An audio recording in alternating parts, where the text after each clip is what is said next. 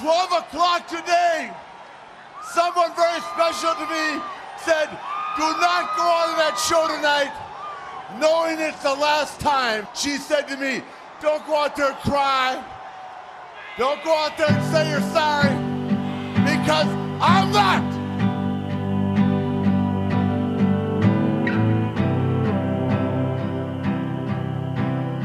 There is no shame throwing in the towel. When it comes to your health, you can't be too cautious.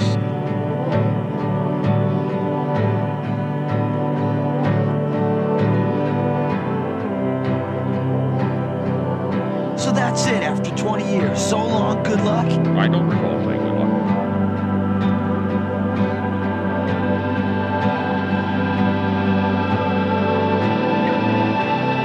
He deserves a funeral, at least.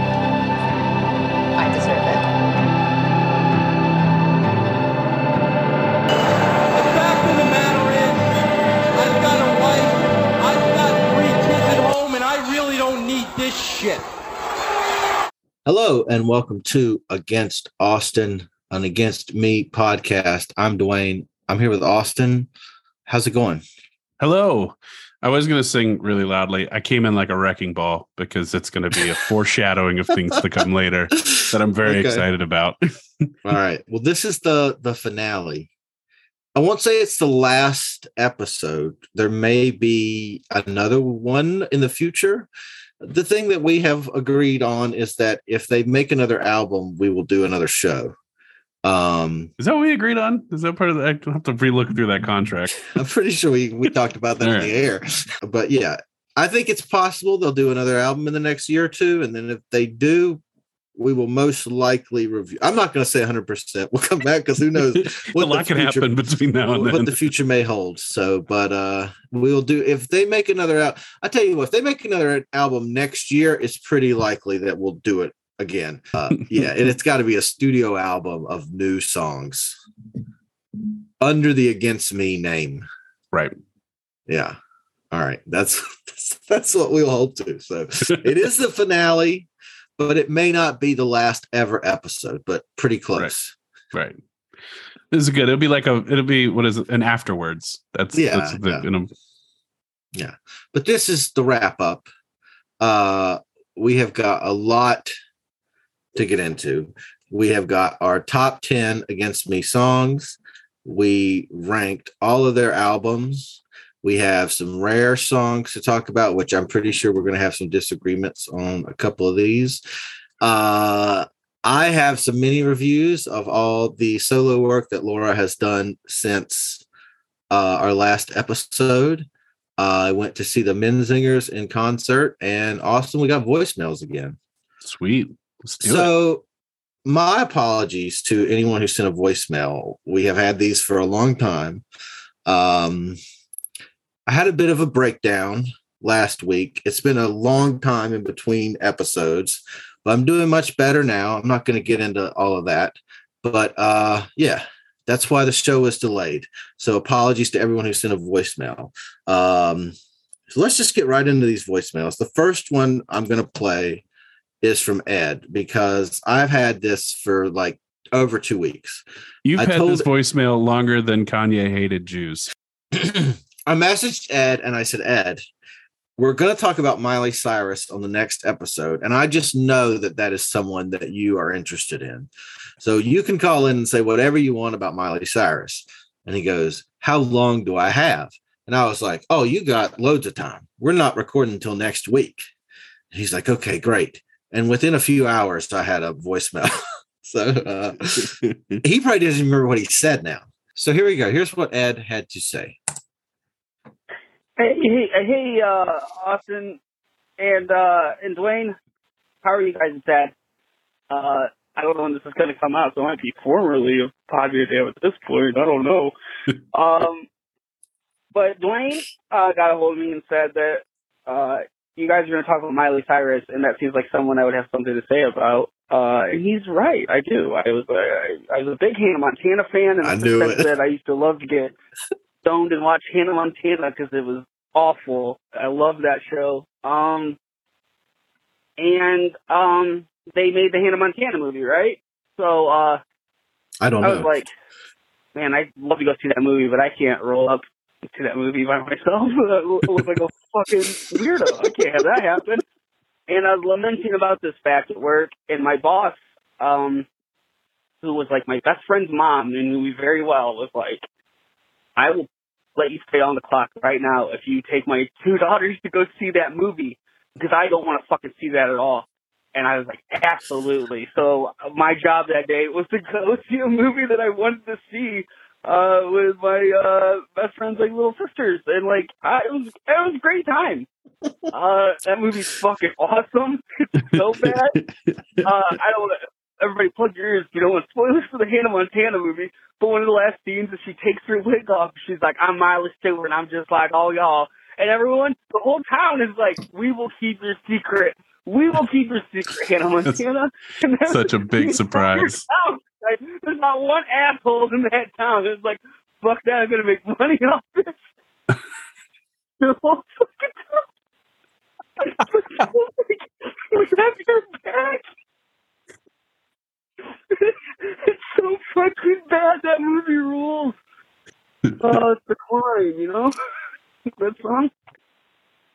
Oh, this is your guys' last episode, too. Everybody's just finishing up. That's it. He cuts off there. Um, So it's Oh. like the scene in Spider-Man 2 when like uh he's on the train and his mask gets ripped off and they're all like, We promise to keep your secret, Miley Cyrus. Well, the worst, the, I mean, but what's different about Spider Man is he has a mask that covers his entire face. Hannah Montana looks like Miley, like there's really like with a wig on. That's it.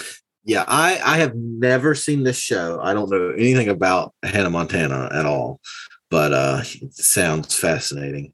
Well, I guess we'll get more into your feelings on uh Miley Cyrus later. You said you had a lot to say about that. Well, I know, and I know, I also haven't watched a lot of Hannah Montana. It was a little, it was a little young for me. Uh, I was a little old for that, that, but I do know that Dolly Parton plays her aunt. Uh, I mean, so it's a it's a little old for Ed because I feel like we are the same age if he's not maybe a year younger than me. And like, you know, uh I I was definitely too old for that show. was- he also mentioned like having a job, so he's definitely like an adult. yeah. This you know what I mean? But you know, what? The- Everyone can love Hannah Montana. he was a he was a hero to children that day, Austin, and that's what matters most. well, I couldn't have said it better myself. All right. Let's see. So last time I did not label the voicemails. I, I just played them at random. This time I did label them, which hmm, I wish I hadn't have done because now I'm, I don't know what order to play them in. Uh, who do you want to hear from? I Well, you don't even know who called. No, Yeah. just play one. okay, I think the next. You know what? Let's just go ahead and play Dalton's. okay. Okay. because uh his his was the voicemail that like mul- last time multiple people told me how much they enjoyed Dalton's voicemail and how that I should have shut up and not spoke over him. So thanks, listeners. Anyway, here's what he had to say. Hey, boys. I just want to congratulate you guys on a successful run of a podcast. Duane, I know it's not easy. Uh, in all seriousness, I want to let you know that I'm proud of you. It's good to see you come out of your shelf and become your own, uh, character on this podcast. And it's been a wonderful ride. Austin. Yeah. But anyway, I heard we're Okay. talking about Miley Cyrus today, and I have a Miley Cyrus hot take. Oh boy, do I have. oh no. You've all heard Miley Cyrus's cover of Zombie. I wouldn't say we've all heard that. Just Not all of us. mwah, chef's kiss. And it is better than anything the Cranberries have ever done. Oof, that is That's my take. call. All right, Buxton, I'll see you at home base over at If You Catch My Drift. and Duane, I really hope that this isn't the end for you. I hope that you will find another project that you feel passionate enough about to go and create another podcast. All right, boys. I love y'all. Have a good one. Love you too, Dalton. Yeah, thank you, Dalton. That was very nice of you to say. Um, yeah, we'll see what happens. I will just say, as much as I like the Miley Cyrus cover, I think it's a very good cover. I'm not sure that it beats the Cranberries, but I'm- I ain't mad enough to fight about that one. I've not heard it, so I can't. I can't say. I will say I don't have strong feelings about the cranberries. Like I like their totally hits. not, totally not surprised. I like their hits well enough. You know, if they come on, I go, yeah, that's all right. But I'm not like uh doing like a deep dive into like their stuff. But uh yeah. All right. So I don't think that's as controversial as you would hope, Dalton. See, No. having controversial music takes is not something that you can do. It is just who you are. I don't say things about music that offends people on purpose. I say things that I think everybody believes, and then people start yelling at me. That's you know what I mean. I don't know that I've done anything, and then it's just, you you can't manufacture that. You just you have to be an irritating person naturally. Uh, well, I'm here for it. Listen, we've we've we've been doing this for uh, almost a year. Yeah, yeah. Well, we started talking about it in like February. yeah, I was the same. Yeah, Yeah. I don't think the the shows came out until the very end of March, but we were planning it in like early February as far as like how it would work and what we were going to do and yep. Yeah. So So almost an entire year. That's basically wild. the whole year. Yeah. I started thinking about the idea in my head probably around the end of the year last year. All right. So let's And just say a full calendar year. This next one is from someone who did not call in last time. Ooh. Yes, and their name is Mason, and I know them from the Uncle to Uncle Discord. And Hi, Mason. uh, I don't know yes. you, but hi. let's see what he had to say. He's not from America, so I'll let that stand. This Even one better. time. Guys, this is Mason calling. I just want to say how much I've enjoyed the show. I hadn't really heard of Against Me before. That's Uh, Duane was plugging the pod on Twitter. Um, I've probably spent more time listening to the pod than I have any of the music you guys have been talking about, but I've just really loved your guys' dynamic and the banter, uh, the asides to other topics, and the discussion of the band. It's, it's been real fun. I uh, hope you guys do some more stuff together in the future, and just thanks for all the uh, entertainment. Bye. okay. Well, thank you very much. He was very. He said, told me he was very hesitant to call. I said, "You can't sound dumber than I do Or when I get on here." So don't or worry about me it. when when Duane encounters me about my Metallica hot take or my Metallica takes, he's like, "Well, name me like three albums," and I go, "I have no idea." Mason, thank you, man. I'm a, I'm a, I'm a fan of yours as well now as of as of today. So you know, We're going to get into what Mason said in just a second, but that reminded me of a story that I've always remembered. Um, this guy really got on my nerves one time. I hate when people are like gatekeepers about me. I, I'm very annoying about the music I like and about the music that I don't like. But if you want to talk to me about like a band that I like, I would love to talk to you about that forever. like, you know what I mean? Uh, clearly, we've been doing how many fucking hours of this? So, uh, but uh I remember I was in college, I think, and I had like a Metallica shirt on, and there was this old dude. He had to have been like in his 40s in the class, and he was like, "Oh, well, you like Metallica?" Uh, and I was like, "Yeah." And he's like, "Can you name all their albums?" And I was like, "Yes, bitch." And I listed them all because, of course, I fucking know that motherfucker. But even if I didn't, who cares? right? like it's it's who gives a shit like i have definitely not i mean when i was younger i would definitely wear shirts of stuff that i did not give a fuck about just because i thought it looked cool and i think that's totally acceptable to do there's you don't have to like a band to wear their shirt or you don't have to know every fucking song they've ever played to say that you like them No, it's you know? true.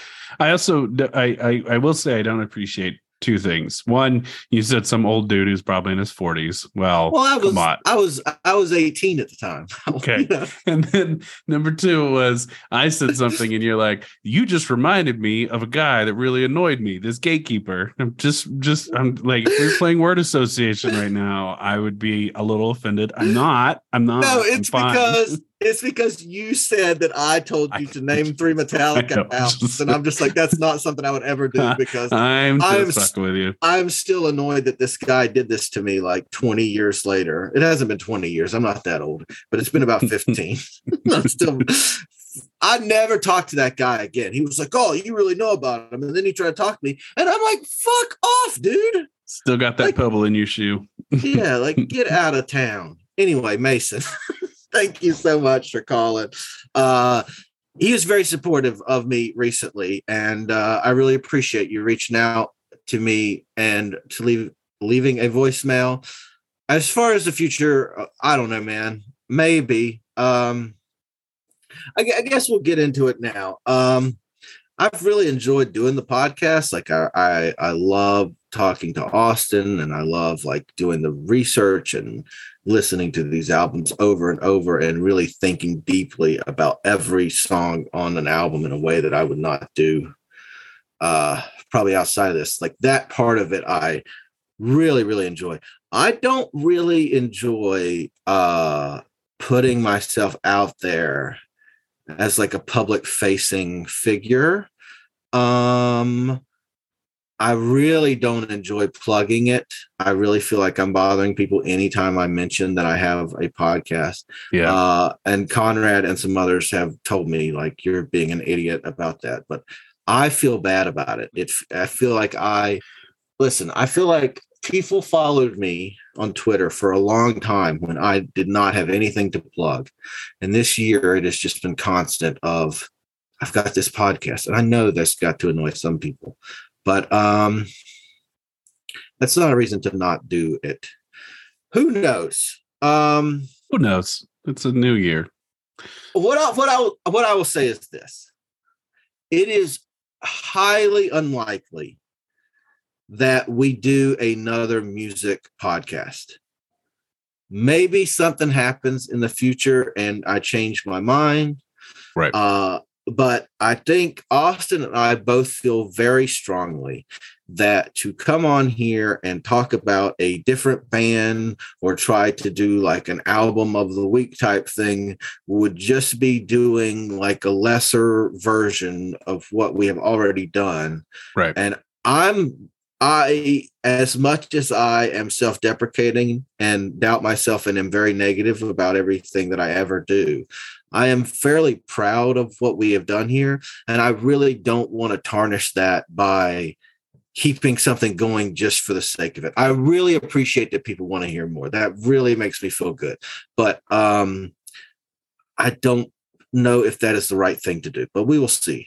Yeah, we'll see. go with it. You know, here's the thing: is I mean, these are cheap to cheap to make and get out there, and easy to produce. I mean, like really, it's it, there's there's a lot the future can hold. But I agree. I mean, like I part of the reason I wanted to do this because it's like was because it was a finite podcast, right? It was like there's Yes. going to be an end, and we've got we're, we're going to go on a journey. We're telling a, a story from the beginning to the end, and I was like, that's cool because that's not my other show that I'm on, right? Like I that one's going to go forever until I quit or fall dead. Yes. I mean, one of the biggest hesitations for me in doing any kind of podcast is once you do this and then you're trapped. And I know myself, uh, I don't respond to pressure very well. And uh, I, I just think I would probably have some kind of mental uh, episode and have a too. breakdown if I'm like two years into this podcast. I don't know how to quit doing it. But Yep. this was like, um, this was like we from day one we were like we're going to do this many episodes and then we're not going to do any more Mhm. and we are like sounds great So, uh, and then after this, after this podcast, after this episode drops, anybody that's listening, feel free to like tag Laura Jane Grace in anything on Twitter. i don't agree with that i don't agree with that I don't agree with that R- Rule number one is over. Uh, well i don't I'm kidding. I'm kidding. I'm not sure. At one point, so we were like midway through this, and I was like, you know what? When this is over, let's tell let's tell Laura Jane Grace about it. And now I'm getting to the end, and I was like, I don't think I want her to listen to this because I don't think I want to be on her radar at all, ever, ever. yeah yeah yeah that's kind of my thing it's like yeah i just don't want her to know i'm at all like i don't want Yeah, it worked. No. it worked. You you turned me No. into you by the no offense laura like i love her and i think she's amazing but like god the pressure of just trying to be friends with like normal people is too much for me i can't even imagine if like laura was like asked listen to this I got my coworker started listening, and I had like a panic attack about it. Um, so I can't even imagine if like the actual subject matter was to stumble upon this. And can you imagine if she turned this on and then we're on here talking about fucking Kenny Omega or something like we normally do? She's, you know what I mean? She's like, what the fuck is going on? All right. All right. Let's move on. We got two more voicemails. All right. This next one is going to be very interesting, Austin. Um, because you are going to be here when I hear this person's voice for the first time in like, I want to say like seven years. I think January of 2016 is the last time that I saw her. That could be wrong. Anyway, um, we'll just play her voicemail and then I'll explain. Uh, this is my ex girlfriend, Miranda. Miranda! Hey, Austin. Hey, Duane. This is Miranda. I'm just calling in and I'm going to ask a question because I know you're both into music, obviously, and wrestling because y'all always talk about it. so, if you could choose any four wrestlers to start a band, Oh, man. who would you choose and what would you call the band? Thanks. Y'all take care. Okay, we're going to answer that, but I got to say two things. First of all, we reconnected because of this podcast. Yeah. She found the podcast and she messaged me and she said, Hey, I listened to the podcast and it sounds like you're doing really good. And I can't tell you how much that meant to me. Like, uh, we are like friends again. We talk all the time now, and it's like been really great. She's in the Discord with Austin and Dalton, and uh, yeah, she's got super into if you catch my grift and all that stuff. I told a pretty graphic story about her on the If You Catch My Grift Patreon, and uh, she found it, and she was not mad about it. She was cool about it, and uh, yeah, so we connected. All right, since she brought up wrestling, I'm going to tell a story about when we were together that always makes me laugh. So, of course, I'm super into wrestling. And one day she goes, I want you to show me wrestling because she was a big uh, UFC fan at the time. I don't know if she still is, but um, so I picked out a match from New Japan, which was Shinsuke Nakamura versus Kota Ibushi from the mm-hmm. G1 in 2013. And this is one of my favorite matches of all time because it's so fast and intense. And like watching this match, it's like a 15 minute match or something, you know, with the entrances and everything. Sitting there watching it very closely, dead silence. And it ends, and I look at her and I go, So what did you think about it? And she goes, Yeah, I can tell they're not really fighting. And I was like, Well, I've lost this war. it's over. Oh man. What wrestlers would you want to form a band? Wow. Okay. Obviously, if it's going to be a band that I'm into, we're going to need a female singer. So I'm trying to think who would be a good singer that is a female wrestler. Ooh, you know what we could do? we could do like a new metal thing with like Bianca Belair. Okay, I think you got to have Sami Zayn in there, but like as the drummer or some or the bass player. He's not he's not on vocals, but he's got to be in there. He's because that he's a fun, energetic guy. You got to have Sami in there. So it has to be four, right? Yeah, she did say four. It's gonna be Bianca Belair as the one of the vocalists. Jeff Hardy as the other vocalist. Then you've got Rhea Ripley playing guitar and Sami Zayn on the drums. That's I that's like- my group. Now, Yeah. what are the what are the what are what's the name? Oh, dude, I don't know. Let's skip that. I can't think of a good name. I'm bad, I'm bad at naming things. I always hate when you create a wrestler in the video game and then you have to name them. I don't know what to name them. but uh all right. So that's my band, Austin. What's yours? I think I'd have to do because of wrestling's long history of rapper gimmicks. I think I got to go like a rap supergroup. Okay. You know, like you got a bunch of dudes on stage. They all have mics. They're all yelling shit at different times, and they're like, and so I would have. I'm gonna list the core four, but then there's like a special guest who shows up every once in a while Okay. and just and just like does sort of a run in. So the hip hop the the the hip hop group would be obviously John Cena, right? Okay, the, the yeah. best that ever did the hip hop gimmick. but then you got to throw back to early, like my prime time days watching WCW. I got to throw PN News in there. Okay, Maybe the worst wrestler, one of the worst wrestlers of all time. Great gimmick. You got to put R-Truth because I think he can. Okay, he, he yeah. does. He can actually rap. And then we got to throw like a little reggaeton in there. So we're gonna put Konnan in there as well. So it's gonna. so Konnan's gonna come on when the Spanish starts, and he'll, you know, he'll he'll hit back. And then the run-in guy, the special guest, the one that like freaks the crowd out when it happens.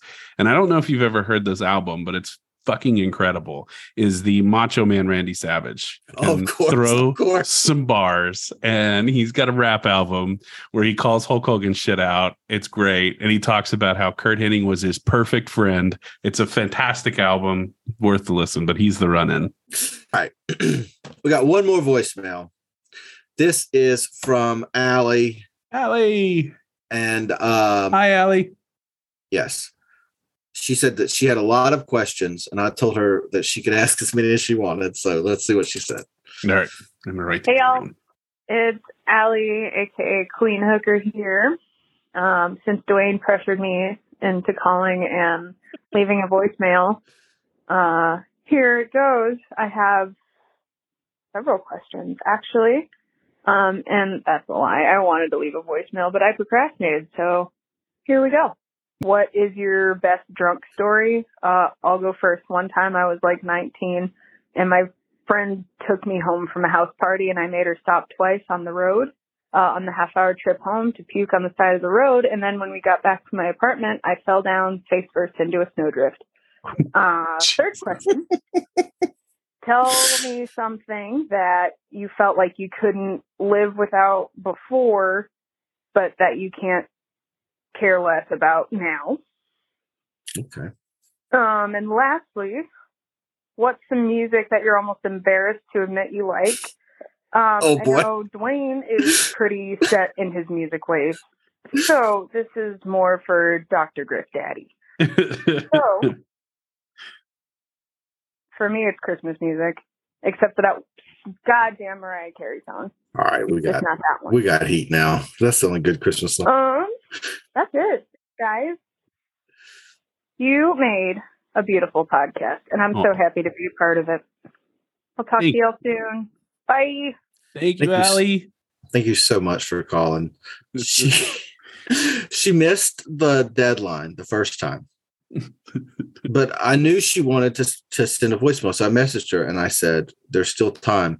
We had to reschedule." And she said, "Oh, great! Thank you so much for rescheduling." And uh, it made me laugh because I was like, "Yes, you are so welcome." That I had a breakdown and like was losing my mind. Okay, let's let you go first because I think, as people know, I I don't really drink that much, so I don't really have uh, too many great stories. But uh, what what about you? Oh Lord. Um one one is really long and I'm not going to get into that. Uh but the other one is definitely more telling as to my bad behavior many many years ago. I went to I wa- went my roommate at the time worked for the Weinsteins, those Weinsteins. He didn't Okay. yeah, he worked for Miramax, and so he actually worked for Dimension Films, which is part of the Miramax. Anyway, his boss was Bob Weinstein. He didn't work for Harvey, but they were in two different. Like it was like the third floor and the fourth floor, whatever. Sure. So he invited me because he was his girlfriend also worked for them. So he invited me as his plus one to the Christmas party. Yeah.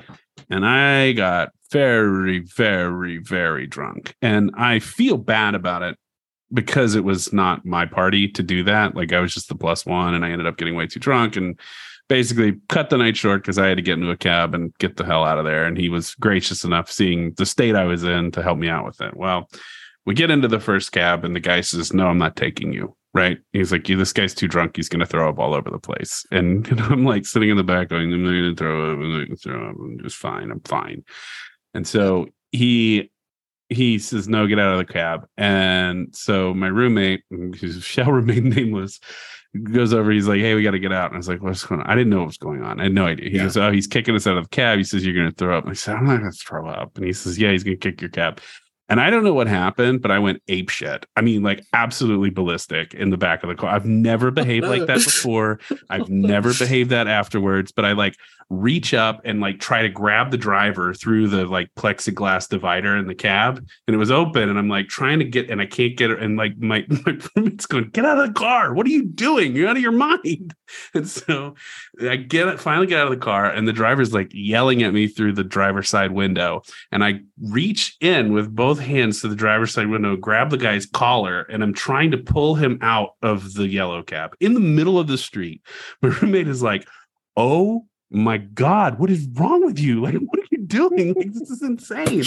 And so he finally like wrestles me off of this guy um i'm i, I it, it was it was really bad. There was a lot happening at that moment but he finally got me and he he puts me back down on the curb. He's like just stay there. I'm gonna get another cab. Just stay there. Stay out of sight. He's like we're gonna get a cab. I'll jump in first. Then you jump in. We'll just go. Like he doesn't need to see you. Like you clearly look like a mess. And so we finally get in the other cab we go and he and and the, again the driver's like he's he's way too drunk. I don't want to take him. He's gonna throw up in the cab. And, and my roommate's like dude i will pay you an extra $200 if he throws up. He's not gonna throw up. Then he looks at me. He's like you're not gonna throw up right? I was like i'm not gonna throw up. I'm fine. And he's like all right i'll give you an extra $200 vita so finally the guy was like okay. So he drives us. First of all it's illegal to do that. Once you have someone in your cab you can't kick them out but whatever. So we finally get back to our our apartment in brooklyn. He stops the cab my roommate gets out i get out of the car and i immediately just throw up all over the concrete but not in the car not in the cab. All right. All over so all over the, the sidewalk and the cab driver at that point i think felt bad for me so he got out of the cab he had like a roll of toilet paper or paper towels he's like here you go and i was like thanks so much i told you i wasn't going to throw up in the cab i waited until we got home. So i go upstairs the next day i had to go to work. Bad idea I again got sick and I got so sick when I was throwing up that I burst every blood vessel from my nose up in my face. It looked Oh, like, no. like imagine where Batman's like cowl hits his like his Yeah. his, his mask hits him. That was nothing but burst capillaries. Oh I my felt- god. I felt like hell. I had burst capillaries all in my face, my my head, my cheeks, my nose, my my forehead. So I called my boss and I'm like, I can't come in. And he's like, Man, I really need you to come in today. And I was like, I I can't. And I kind of told him what happened. He starts laughing and he's like, No, dude, you gotta come in. I'm sorry. I really need your help here today. And I was like, Oh fuck. So I show up to work. I worked the whole day. I worked in the back. I was like, I can't talk to people right now. Like, I'll do whatever else you need me to do. I just can't deal with people right now. So I worked the rest of the day with no shoes on, with a burst capillary face, blew my face completely up. And yeah, it was it was a lot of fun. So I fought a cab driver, threw up at Harvey Weinstein's party, and then uh, went all Batman face with a bunch of burst blood vessels. So yeah, that was fun. Good times. Love it. Well, definitely can't top that. Um, yeah, well, the, I mean, the other story I was going to tell, maybe for a, another time or another method, was when I uh, stole a bunch of food in the middle of Prospect Park in Brooklyn from a church uh, event. Like it was a bunch of church, and I just went and got. I was really drunk. I got in line, grabbed a plate, and just started eating food. And walked away. Went over to my friends, and they were like, "Where did you get that?" And I was like, "I don't know. It was like a thing over there." Okay, I did think of one thing.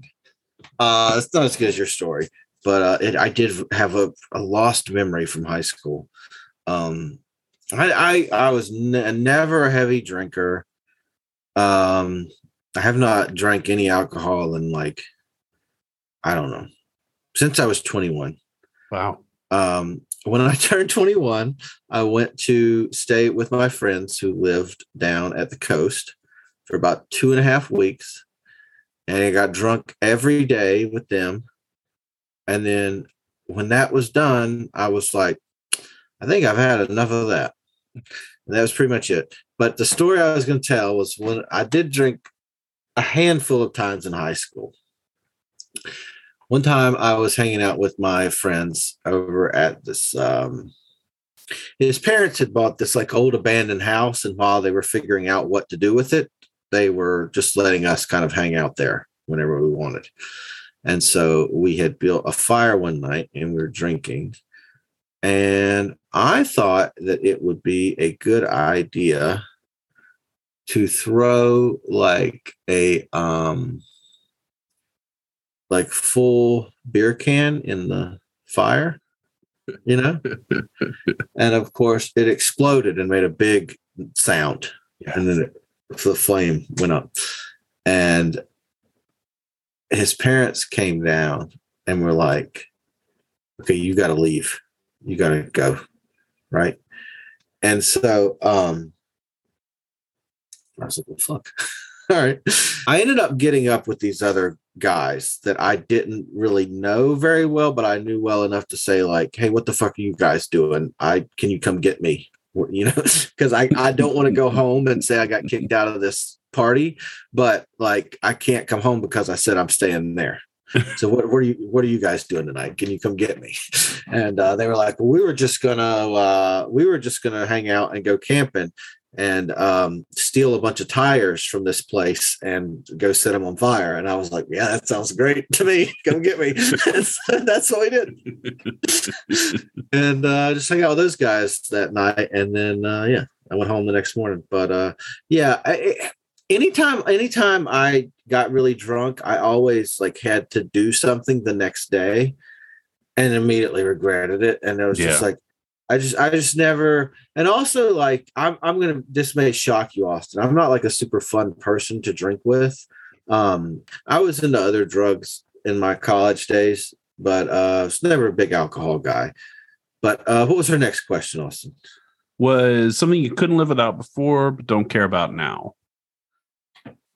Huh wow that's a very good question I will say, I mean, I, I will, I'll start. Maybe it'll make it easier for you. Right now, I mean, I think of as of right now, it's I don't know. Sometimes I think, and and maybe I'm wrong. Maybe this is just if I didn't have my phone, if I didn't have to have a phone, you know, like a smartphone for work, I don't know if I'd want one, need one, or be sad that I didn't have it. Hmm. But that's a hypothetical, so I'm not going to use that. But I think right now, I feel like social media. I kind of feel like I the the st- I've been just kind of slowly getting myself away from it, and I'm okay without it. And maybe that's a super serious answer and not a fun one, but I'm I'm really at that point where I'm like, I don't need any of this bullshit. I'd rather just talk to people I like. Sure. Um Yeah, I mean I guess one answer would be like pain pills. it's definitely a thing of like, man, when I was doing it, it was so great. And I think about like all the super fun times I had, but then also think of like, God, I would just not want to do that now. Like, that'd be horrible to do. But uh yeah, I don't know. Uh, you know, oh fuck it. I just thought of what it is, Austin. Duh, obviously. I'm gonna edit out everything I just said. Fuck all that. I just realized the answer is that I have is cigarettes. I was a super heavy smoker, and when Miranda and I were together, I was like a massive smoker. Um, and I just never would have imagined quitting. Um, but I did, and now I just can't imagine like why I did that for so long. It was so terrible and uh, cost me so much money. But I will say, um, I I do, I I do miss it a little bit. You know what I mean? That's but, fair. um, but yeah, it's a. I quit smoking about well, and I think it'll be six years in April. So it's been a while. That's not a very funny answer, though. I don't really have anything that good. But uh, what? Sorry, it's not Alan. all comedy. We're in the moment. This is not an improv group. that is that is the downfall of um I didn't think it was fair to listen to the voicemails ahead of time when you can't. yeah. No, But you're right about like- that. I am also like not the best person on the fly. I think about the things I'm going to say on the show a lot, and a lot of stuff I will practice ahead of time. Um, so when I have to answer questions like off the cuff, I um, and I will say this too. It's also just like part of my anxiety.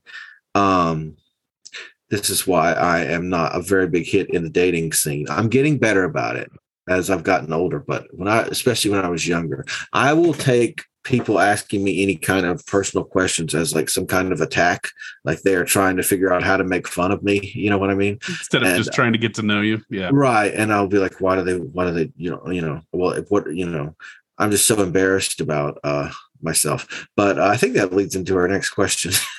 Which- was that the music one or is there another one? yeah. No, that's the music one. It's the last one. It's the Music that you're embarrassed to listen to. Now listen. I mean, I, know I have strong opinions about music, but yes, I do like like obviously like Staind for example i'm not proud of that. You know what i mean? I do like them. I, I- most of their songs are very bad but they do have some very good ones and i don't like and i guess just nu metal uh, folk punk. I don't feel like like fucking i love apes of the state but it is kind of embarrassing when you have to explain to someone like oh one of my favorite bands is a, is a folk punk band. You know what i mean? Like let's do it. But but i think the main one would be phoebe bridgers. Like uh, i know that that's not like a cool thing for a 34 year old guy to be digging into. I'm not embarrassed about Waxahatchee though because she's fucking sick as hell and rules. But uh but maybe phoebe yeah, I don't know if there's anything I'm necessarily embarrassed. I will also okay. Well, then I will interrupt you really quickly Okay. and just say that that is the difference between you and me. It's like, what are you embarrassed about liking? Every single thing that I like. I am embarrassed about everything I like, everything I have ever said, everything I've ever done. So, like the idea that you would just like things sincerely and not ever feel bad about that is just like I can't even imagine the world that you live in. So, yes, that is. I, well, okay. So, I mean, I would say with that caveat, a song, a specific song, and I would, you could tie it to the entire soundtrack that it shows up on. There's a song that I get very, like, very sentimental. Maybe you could even say emotional about every time I hear it, like, but in a good Okay. way. Like, it's a happy song, but it's a very sweet Yeah. song. Um, but it also may not resonate with a lot of people. Is Rainbow Connection from the Muppet movie, as Okay. sung by Kermit the Frog? All right. It's a great song. It just makes me happy. I don't know why. It may be something in childhood like that comes back, but it's just a very optimistic, sweet song. And even though Kermit is singing it, it's just like this perfect performance. And it's something that like if I was like, I'm gonna go to a bar, I'm gonna put on the Rainbow Connection, we'd be like, what the fuck is this? But it's it means something to me. So uh right. big fan of Rainbow Connection. I think uh I'm pretty sure me first and the Gimme Gimmes covered it. Uh, yeah, they did. They did. Yep. Yeah, it's good, and that's a pretty good cover. It's no Kermit, but you know, Yeah. Yeah. All right. Cool. Was that her last question? that's it. All right, Allie, thank you so much. Thanks, she Allie. has been like a massive supporter of She's the awesome. show and of just me personally, like from day one. And uh thank you so much for sending in another voicemail. Anything else you want to say about anything that anyone said? No, I think we're good. I think we're good. I, All right. I, f- I feel I feel confident in our answers. I don't know the most entertaining, but like uh, those are truthful. Yes. Um Yes, the voicemail segment last time I thought was was very fun and entertaining, and this time it was mostly just people going, "Hey, you're really great," and thank you so much. We and you hate it. that, and you hate that. I honestly, I love it. Uh, that is like that is the one thing that has kept the podcast going. It's just anytime anyone has ever mentioned to me that they liked it, I can't fucking tell you like how much that meant to me. Like that anyone would take the time to listen to this and then enjoy what they heard. I just can't even fathom. So thank you so much to anyone who called this time, anybody who called last time, anybody who has ever asked a question or reached out to me to say that they listen. Like, thank you so fucking much. I really appreciate it. All right, let's move on. Austin, I went to a concert. Uh, I just want to talk about this very briefly because I I had a really good time. I went to see the Menzingers on the on the Impossible Past 10 year anniversary tour. So what they were basically doing is playing the whole album, um, th- this is widely considered by their fans like the best album they ever did. It's their third album, and uh, it's really where they kind of found like their sound and and uh, it was basically the blueprint for what they would do for the rest of their careers. It's the one I've listened to probably the most. Yeah, It's very good. Very good Yeah. album. one of my favorite albums of all time. So I was super excited that they were going to play the whole album in full. Uh and they just like went right into it. They do not talk a lot on stage. I've seen them a few times and like they are just not a band that like they're they always seem like they're very grateful to the crowd and that they're very happy to be there but it's not a lot of talking or explaining the songs. And it was so funny because like uh they played the whole album and the last song is kind of like a slower acoustic song and they just like did not waste any time like almost like stopped in the middle of a note and just started playing like another fast song just like okay we're done with that we're doing something else now. And then they played like uh, the whole album and then they played about seven or eight more songs. And uh yeah it was really really good. Um they don't really play any old stuff. They never really play stuff from before that album these days. Uh i thought maybe on this tour they would but uh, they didn't. I don't know i mean that's not a big thing but they they No. don't really ever play anything from their first couple albums anymore and i've i from what i understand it's been that way for a while um I mean, I don't blame them. I don't even listen to early podcasts that I listen that I've made. I'm like, Dalton is like, why are people still listening to the first episode we ever recorded? He's like, it's terrible. And I was like, yeah, but it, it's number one, so yeah people are going to start at the beginning it's terrifying. I don't like that thought. some of those early episodes were rough. Shit, some of the new episodes are rough too, but whatever. Last last thing I wanted to say about this is one of the songs they did play uh was a song called Irish Goodbyes. And this is like a pretty rare song. It's not on any of their albums. It was just kind of released on like an obscure compilation. But it is like one of their best songs and it is like one of my favorite songs of all time. And I was not expecting them to play it at all because it's like an obscure song. And Austin, I literally like lost my fucking mind. I don't think I've ever been that excited to hear a song at a concert. Like I was literally like jumping up and down and yelling. Like I was so excited to hear this fucking song. And uh, it was great because I would say about 40% of the crowd had the same reaction I did of like, holy shit, I cannot believe this. And then a lot of the crowd was just kind of looking around like, why is everyone so excited about this song that I've never heard before? So, would you so can I ask you a question? So when they play that song everybody get excited, Yeah. would you say that it was a party in the USA? oh God, Jesus. Yeah, I guess so. I guess I Okay, fucking Just checking.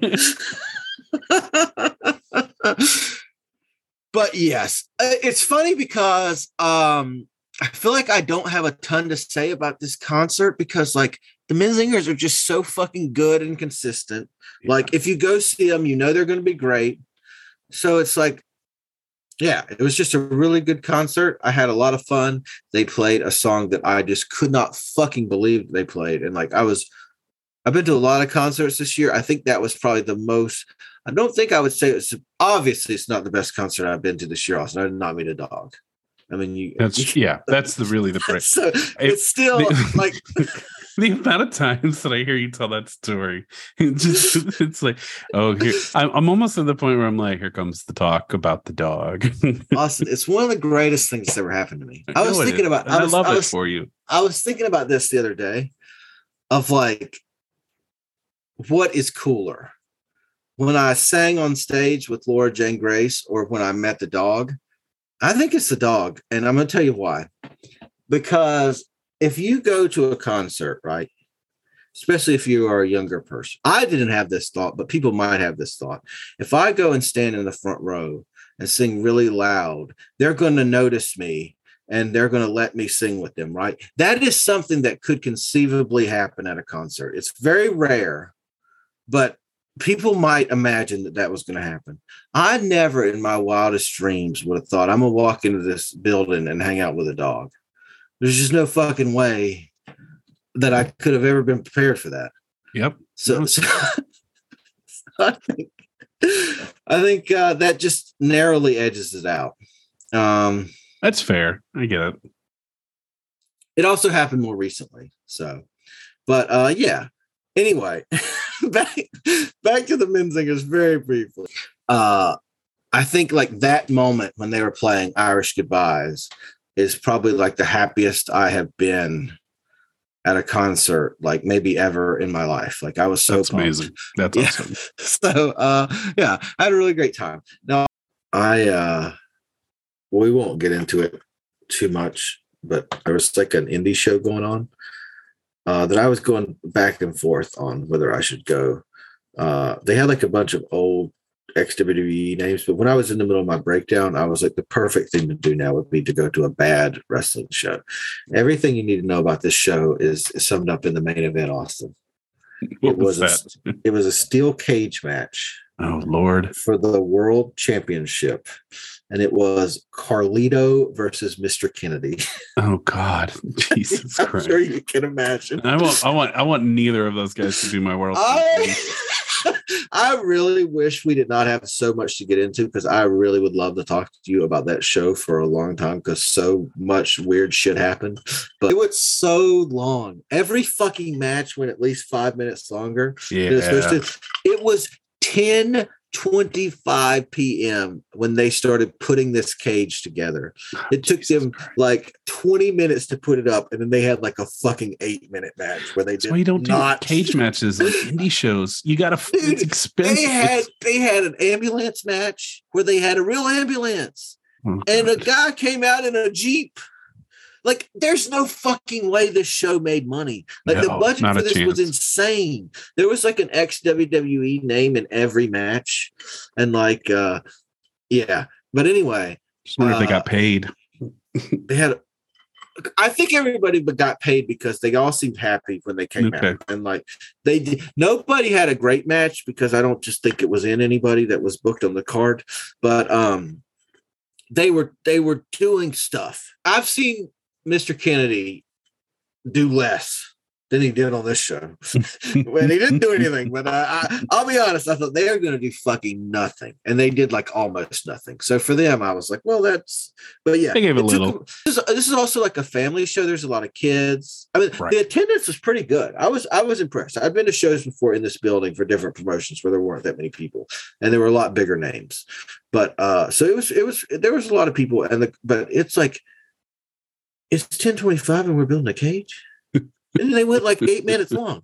And it didn't need to be a cage match. They didn't do No. anything with the cage. There was no no no. The cage was there so that they could like do stuff without having to take any bumps, basically.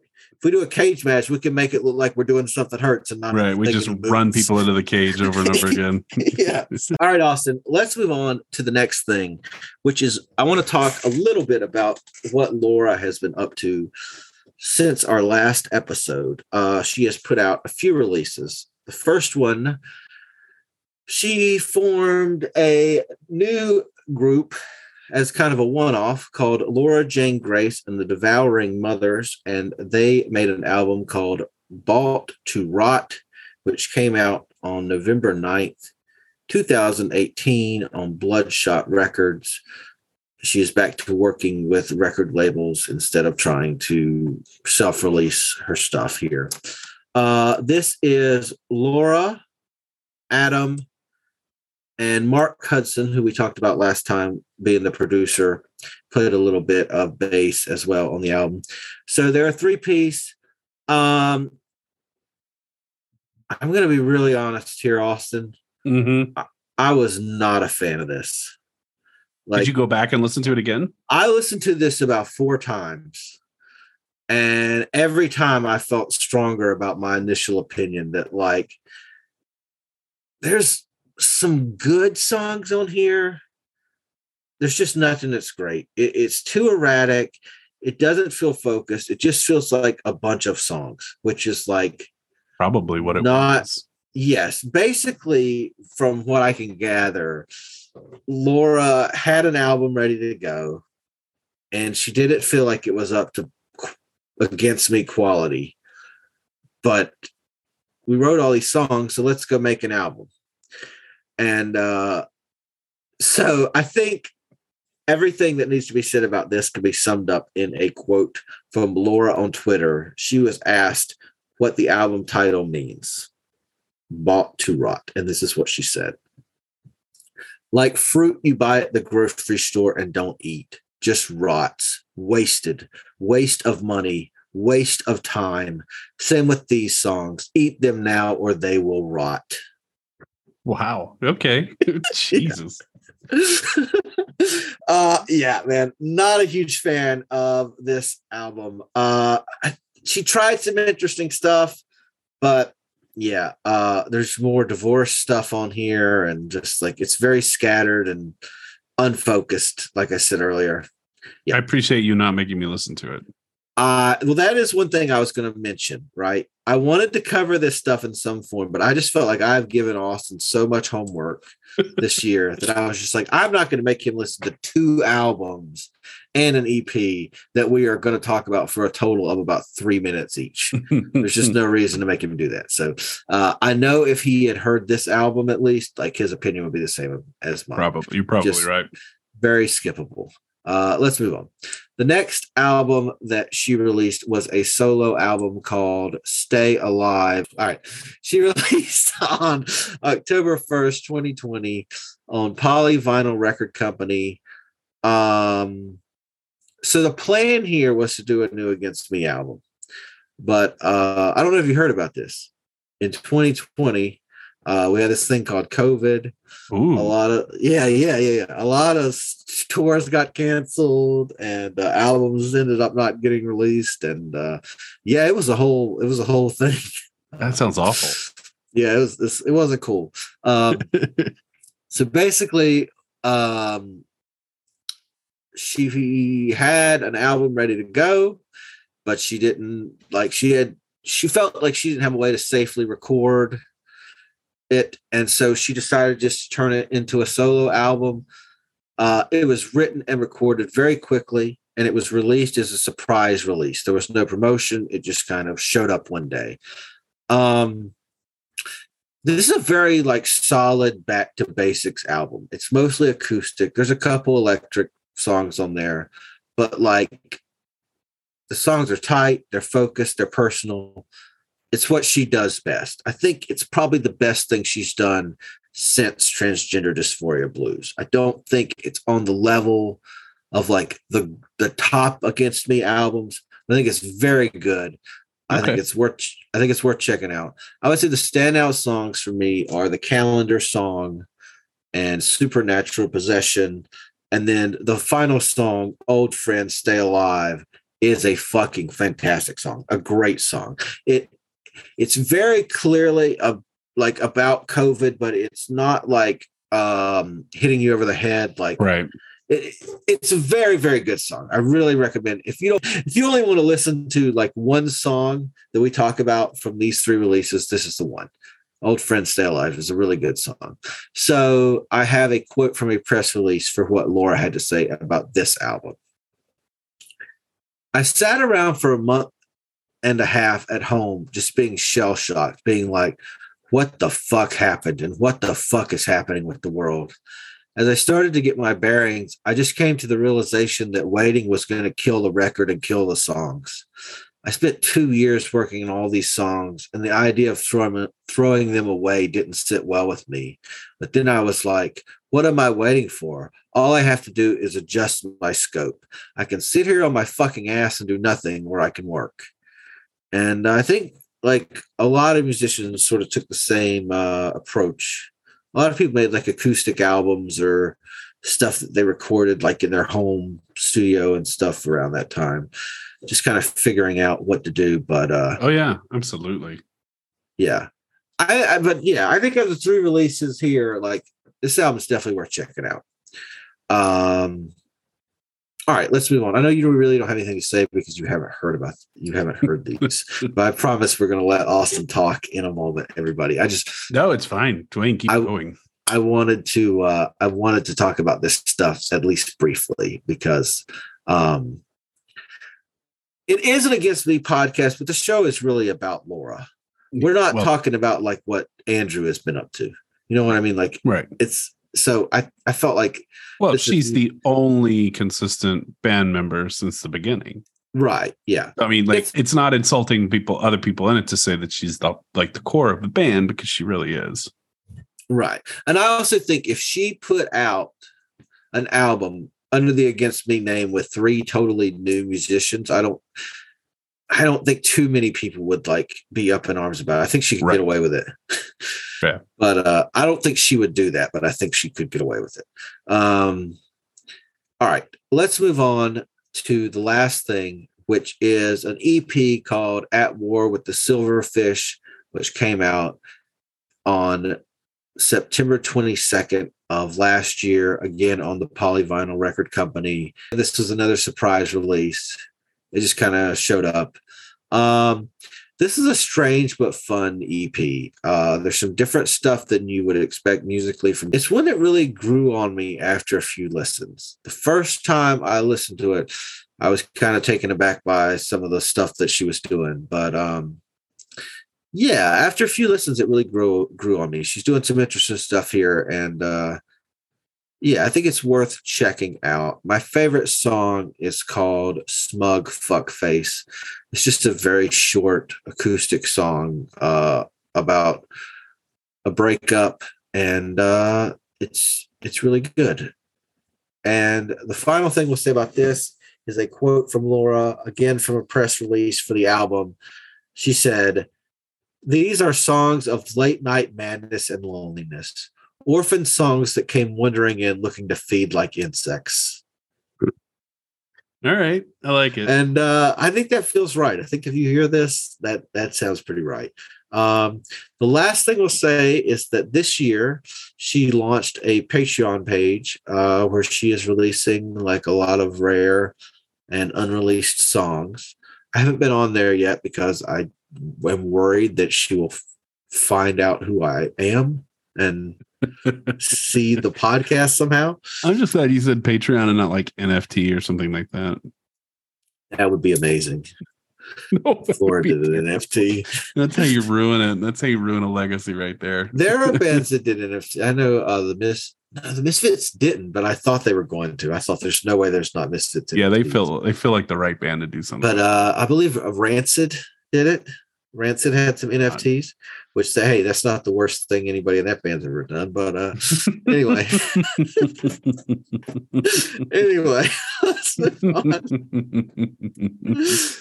Let's move on, Austin, because Yeah. for the for the last time, we have some songs to talk about. I felt like um, we could not do an episode where we just didn't talk about any songs.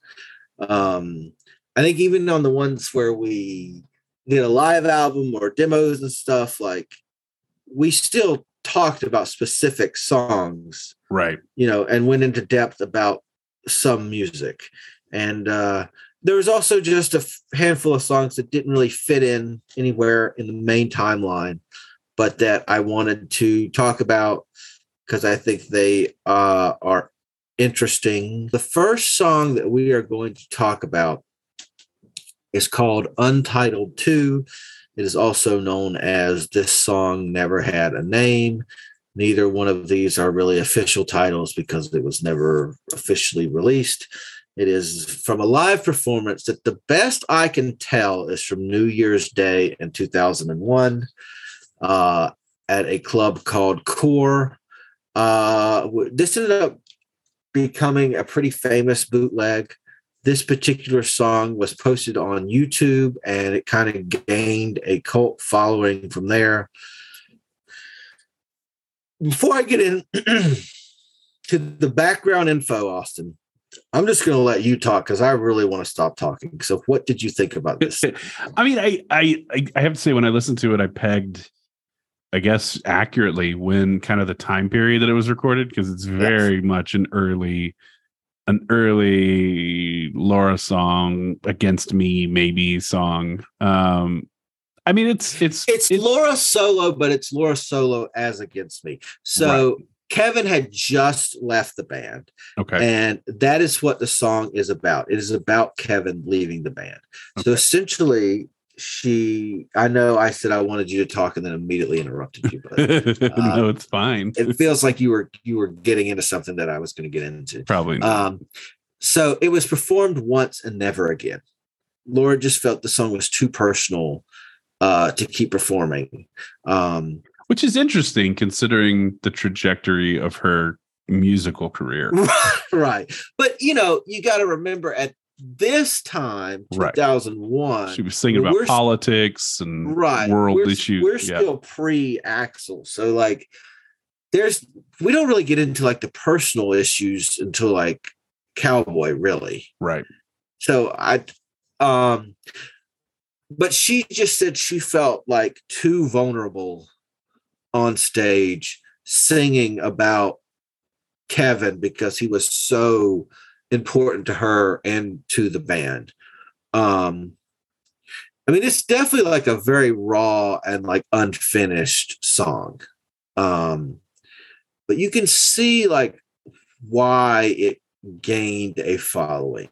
Yeah. If you absolutely. if you think about the early Against Me songs, I think this is one of the best ones. Also, there are just a lot of when you have a fan, a real big fan of a, a group. There's a lot of completed uh, completionists, Right. right? Yeah. They need to have everything, and I mean, Against Me is a punk band, right? There's tons of Yeah. like outtakes and early stuff and EPs and hidden. Tr- I mean, like that's the fun stuff for people that are really into Yeah, it. So, yeah, absolutely. absolutely. And I also think like this song was an outlier for the kind of stuff she was doing at the time, but it actually like is a good representation of like the kind of songs that the band would eventually make. Right. And I think that's why people gravitate to it early. I also just think like if you're a young person, like this song has a lot of really relatable lyrics, even if you don't know anything about the background with Kevin and that kind of thing. It's just like it, it is it is like the perfect song for a a person in their early 20s to write. Yeah. Yeah. Um okay, I think we've pretty much covered that one. Uh yeah, it's interesting because I wouldn't say it's like one of my favorite songs ever or anything, but like of the early stuff, it's one of their best. And it's also one that like once I read about the history and stuff, I definitely like gained a uh, a greater appreciation for it. Let's get into a really interesting one here, Austin. Um, I don't think we'll talk too heavily about this, but I just I had I wanted to bring it up. Uh, they did a cover of the song "Wagon Wheel" by Old Crow Medicine Show. And this came out on a compilation called "Protect: A Benefit for the National Association to Protect Children" in October eighteenth, two thousand and five. What did you think of this one? I know the original. I know, Yeah. you know, and so it was a very, it's a weird song for the for them to cover. I was like, Yeah, this doesn't feel right. There's too much folk and not enough punk, you know. like, right. but also, like, what year would what year did they cover it? Two thousand and five. And when did that? When did this song come out? Like, I feel like it.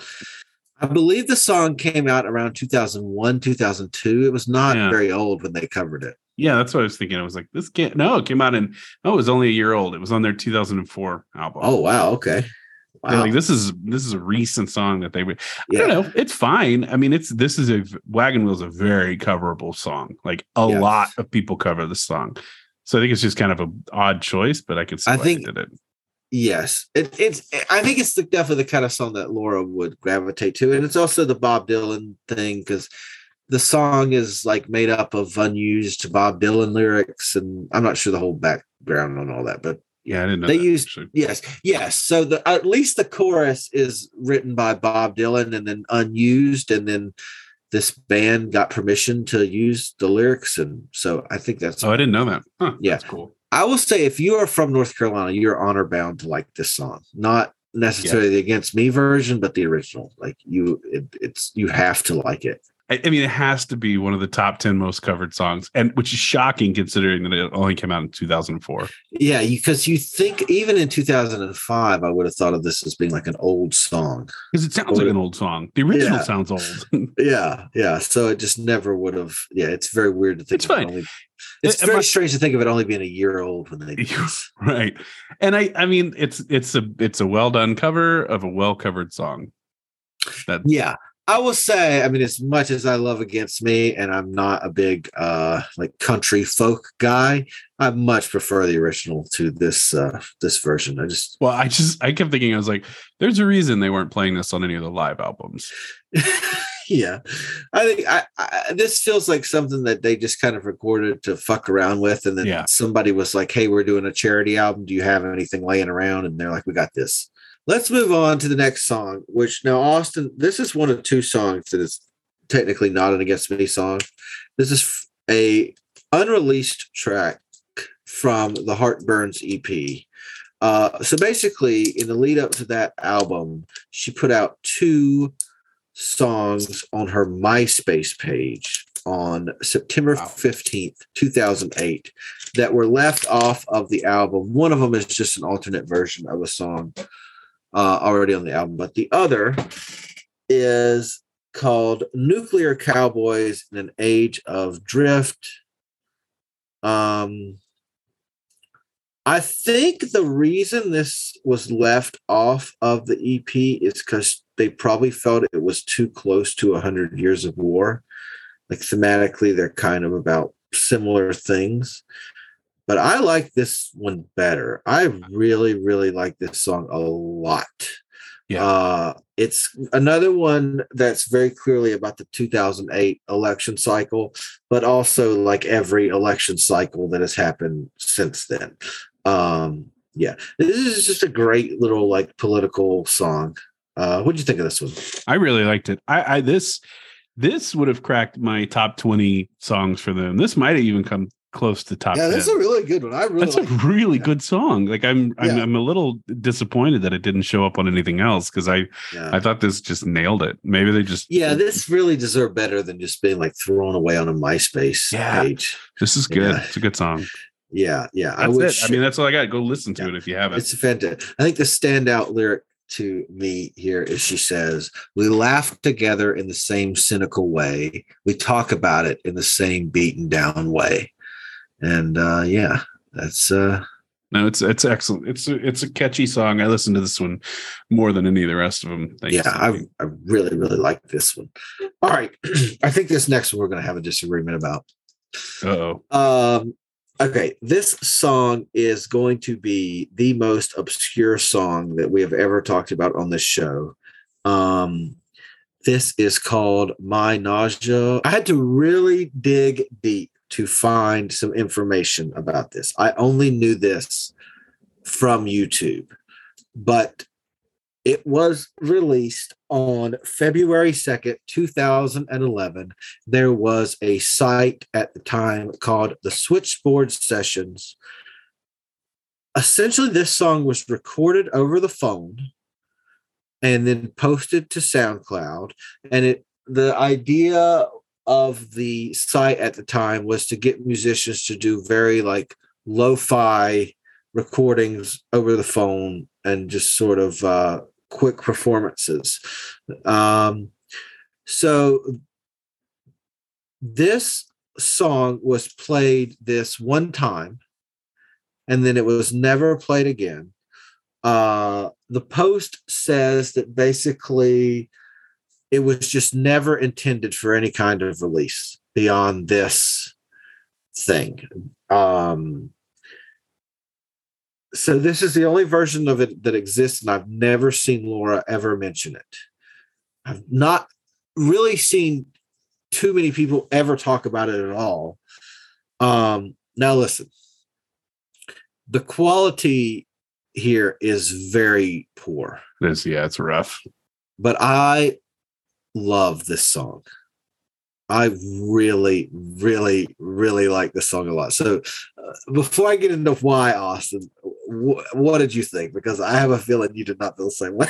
I did not feel the same way. I didn't dislike it, but I just kind of it was a it was a song, and I was like, all right, fine. You know, it was recorded into a potato, um, but it was it was just fine. I mean, it was a fine song. I don't know. I didn't spend a lot of time with it. It didn't really connect with me, but that could be more about me than anything than the song. Really, I remember this coming out at the time, and I would have just found it on YouTube. I did not know anything about the Switchboard sessions or anything. I had to I had to go into the Internet Archive and like dig through stuff because like this website doesn't exist anymore. Um, so, but I remember hearing this at the time and just like really, really connecting with it. Um, the lyrics are really strong. You can't make out all of them because, like I said, it's a very rough recording, and it's kind of an atypical song for Laura lyrically. Um, but I don't know for whatever reason, this is just one of those songs that like I really connect to. Um, but yeah, this is a very, very obscure song. It was played once and then just completely forgotten about. I mean, that's Um, neat. That's a neat thought, but I just yeah, yeah, the song itself just didn't do much. The, and then I just love the chorus. Didn't I obliterate myself for you? That- like for whatever reason, that line has just always really uh connected with me and struck a chord with me. And like I think about so many different things when I hear that. It's because at your core, you are a hopeless romantic who's also self-destructive. I think that's right true. I think you nailed it. Now we're doing like a therapy session. yeah, But sorry. I we'll think- move on. Next no, no, no, no. I think that's. I think you uh, you hit on to something there. Yeah, yeah. No, I think you're right. Wow. Yeah, that that explains a lot. All right, let's move on. Um, to the next song that we're going to talk about, Austin, which is called 500 Years. This was released on May 26, 2014. It was a B side for the Unconditional Love single. Um, what did you think of this one?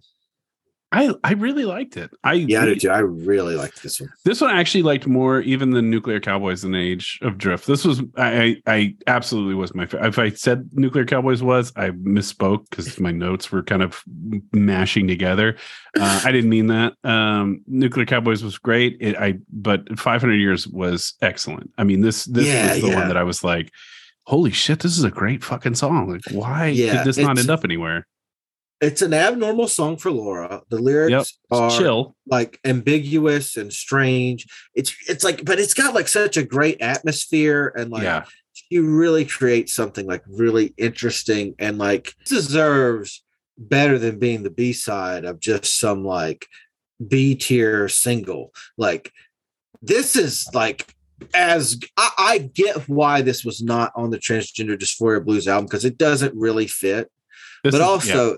It's as good as any song on that album. I really think that they should have saved this for Shape Shift with me. maybe, yeah.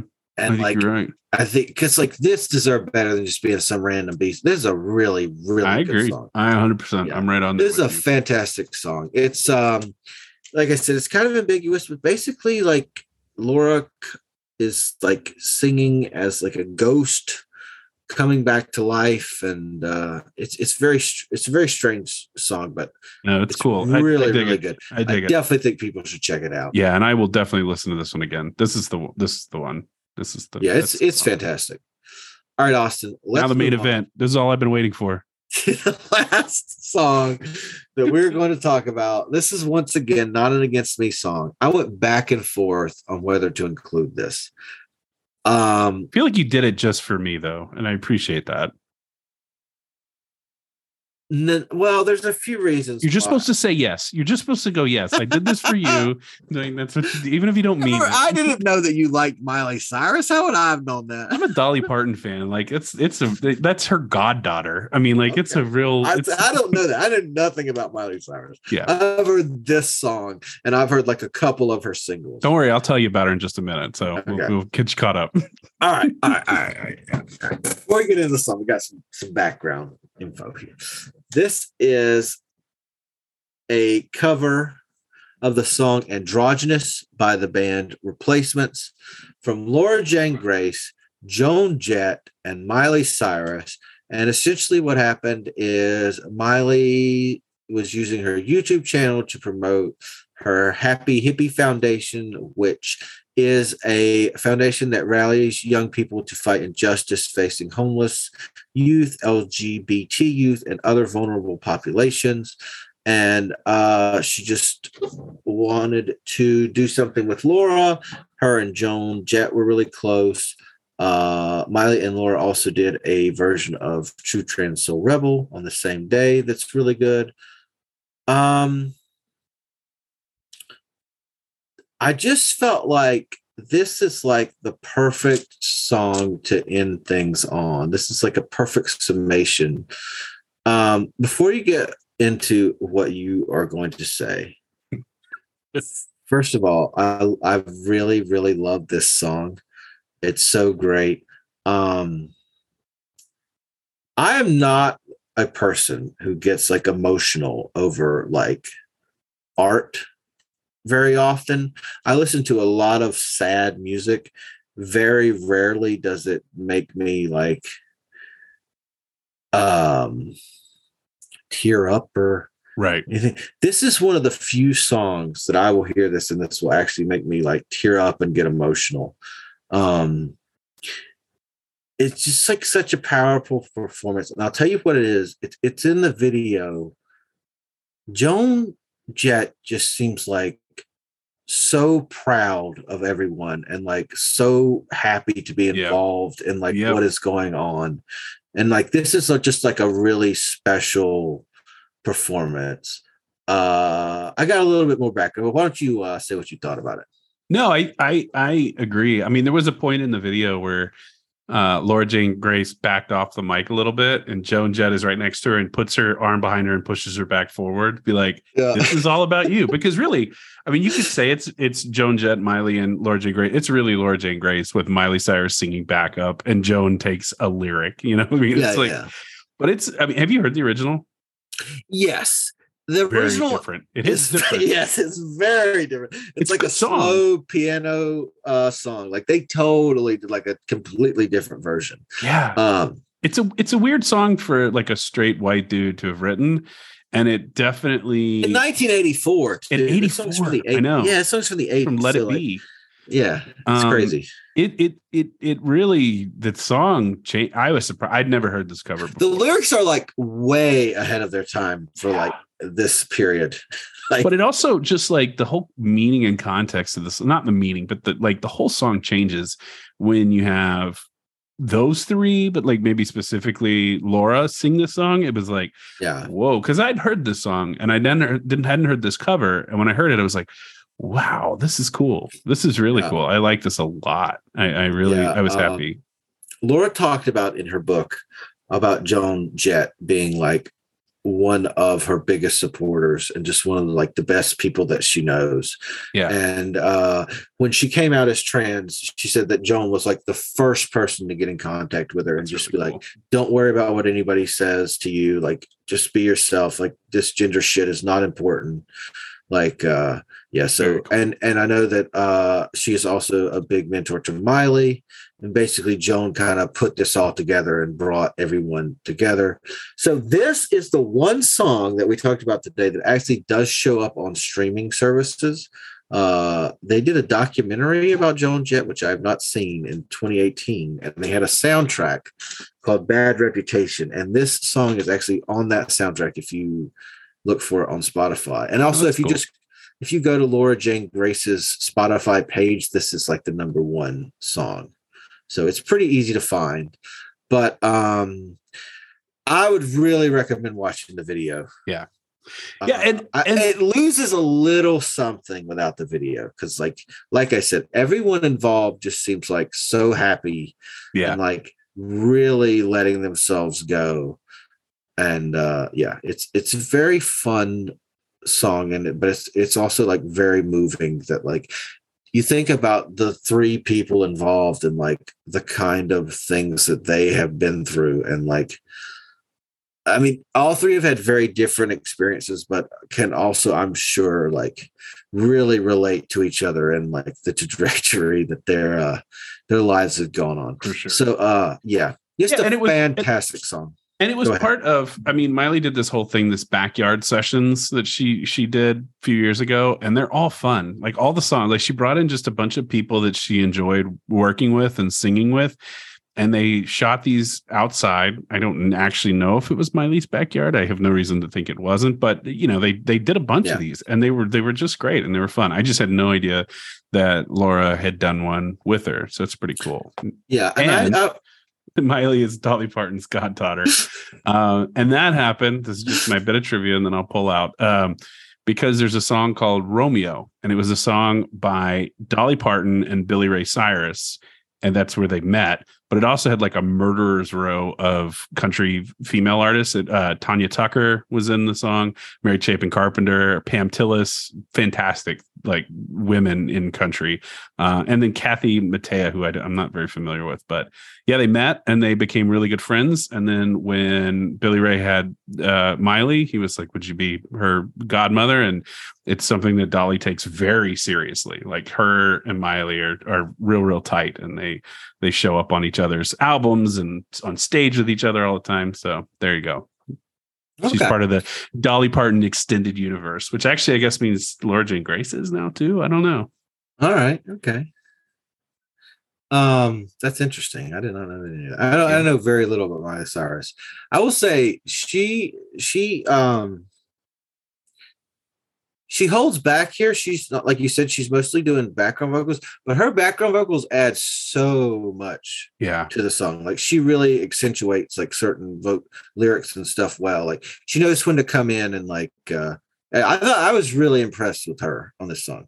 Um okay, Austin, I think that's it. That's that's all the songs. That's all of the songs. We've Yeah. covered all of the songs. we have not talked about like every song in existence, but Goodness. the vast majority of them we covered. I feel Um, like we've done a pretty good job on Yes. as, as far as completionists go. Yes, yes. I think I think I think we have at least mentioned in passing everything they've ever done. If we have not flat out reviewed every single song. Because there is no way under the sun that I would have ever listened to half of these songs had you not told me. Well, sure, like there's so sure. many like when you're like this was only released as uh, on the back of another cassette tape that was lost and then found uh, in a pool of water and put on YouTube and only YouTube and I'm like okay cool Uh, not that's not that's not that's not belittling the journey because I've had a lot of fun but boy there's some songs that I would have never fucking found in my own ever Sure, sure. I would have done the seven studio albums and I would have been out of there. That would have I was uh yeah, I mean I was an obsessive fan uh during this sort of uh like early 2010s late 2000s period and and of just any band that I was into but especially against me I just I like I wanted to hear every song I could possibly find all right Austin we are moving into the big stuff now we've got two things left to do before we wrap this motherfucker up for good um, the first thing we are going to do is give our list ranking the studio albums from Against Me. Now, I have my list. Austin, you have your list. Yep. I also have a Vice.com article from October 12th, 2017, where David Anthony interviewed Laura, and she also ranked the seven Against Me albums. So this is just about a year after Shapeshift with Me came out. Good timing. Um, yeah. So this is a really fantastic interview uh, where she was extremely honest about her own music in a way that you would not expect many artists to be. I think a lot of her critiques were spot on. I don't necessarily agree 100% with how she ranked the albums. Obviously, that's subjective and everyone's ranking is going to be different. But like, I really recommend people uh, look up this interview. And all right, so I think the best way to do this is to start at the bottom and we'll just rotate. I will give mine, then you give yours, and then I will give Laura's. Perfect. That sounds great. Okay, so Number seven. yeah, so for me, number seven, and I feel like you are going to agree, is uh Shapeshift with me. I am. I am 100% going to agree. Yeah. So we won't get super in depth here on our picks. I mean, I feel like we have talked about all these albums and all these songs a lot, but uh, you know, we'll toss in a few comments here and there. So if you have anything you want to add, that's great. But if you feel like you just want to give your number and move on, that's totally fine too. Okay. But I think we both really got into why we felt that this was the lowest ranked album. We kind of hinted as much on the last Yeah, episode. I think we weren't we were both- very subtle. we we both liked this album, but neither of us loved it. yeah. So for number seven, Laura put "Searching for a Former Clarity."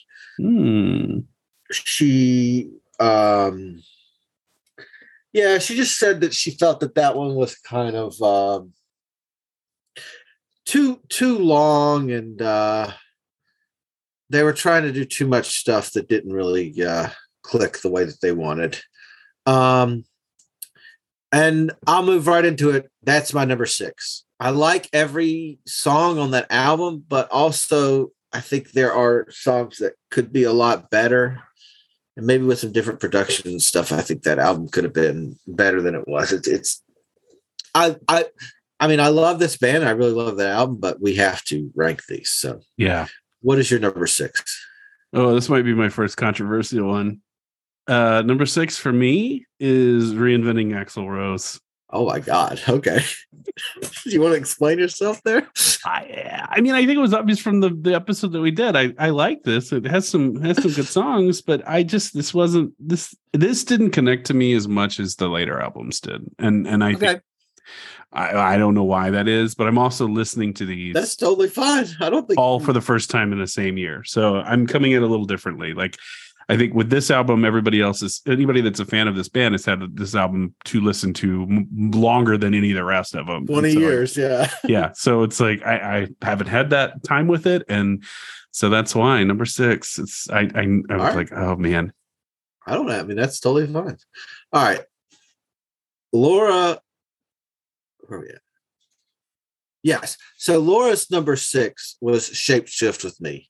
Okay. And I have to give her credit here. She did not just promote her newest album. I was gonna say that's pretty impressive. she admits that um she just was like a little too distracted with everything going on and her full focus wasn't on making this album and that they probably just didn't wait long enough to make another one which was all kind of stuff that that we uh that we said but i i was very impressed That, That, she said uh, that. that she like and, and it wasn't like in a self-deprecating way she was very realistic about the things that were wrong with that album and what she didn't like about it and i think most of her points were, were pretty spot on Yeah. um No, that's impressive because most Yeah. artists that were on tour would rank this probably their most Yeah. current album is like And, number uh, one or the top three.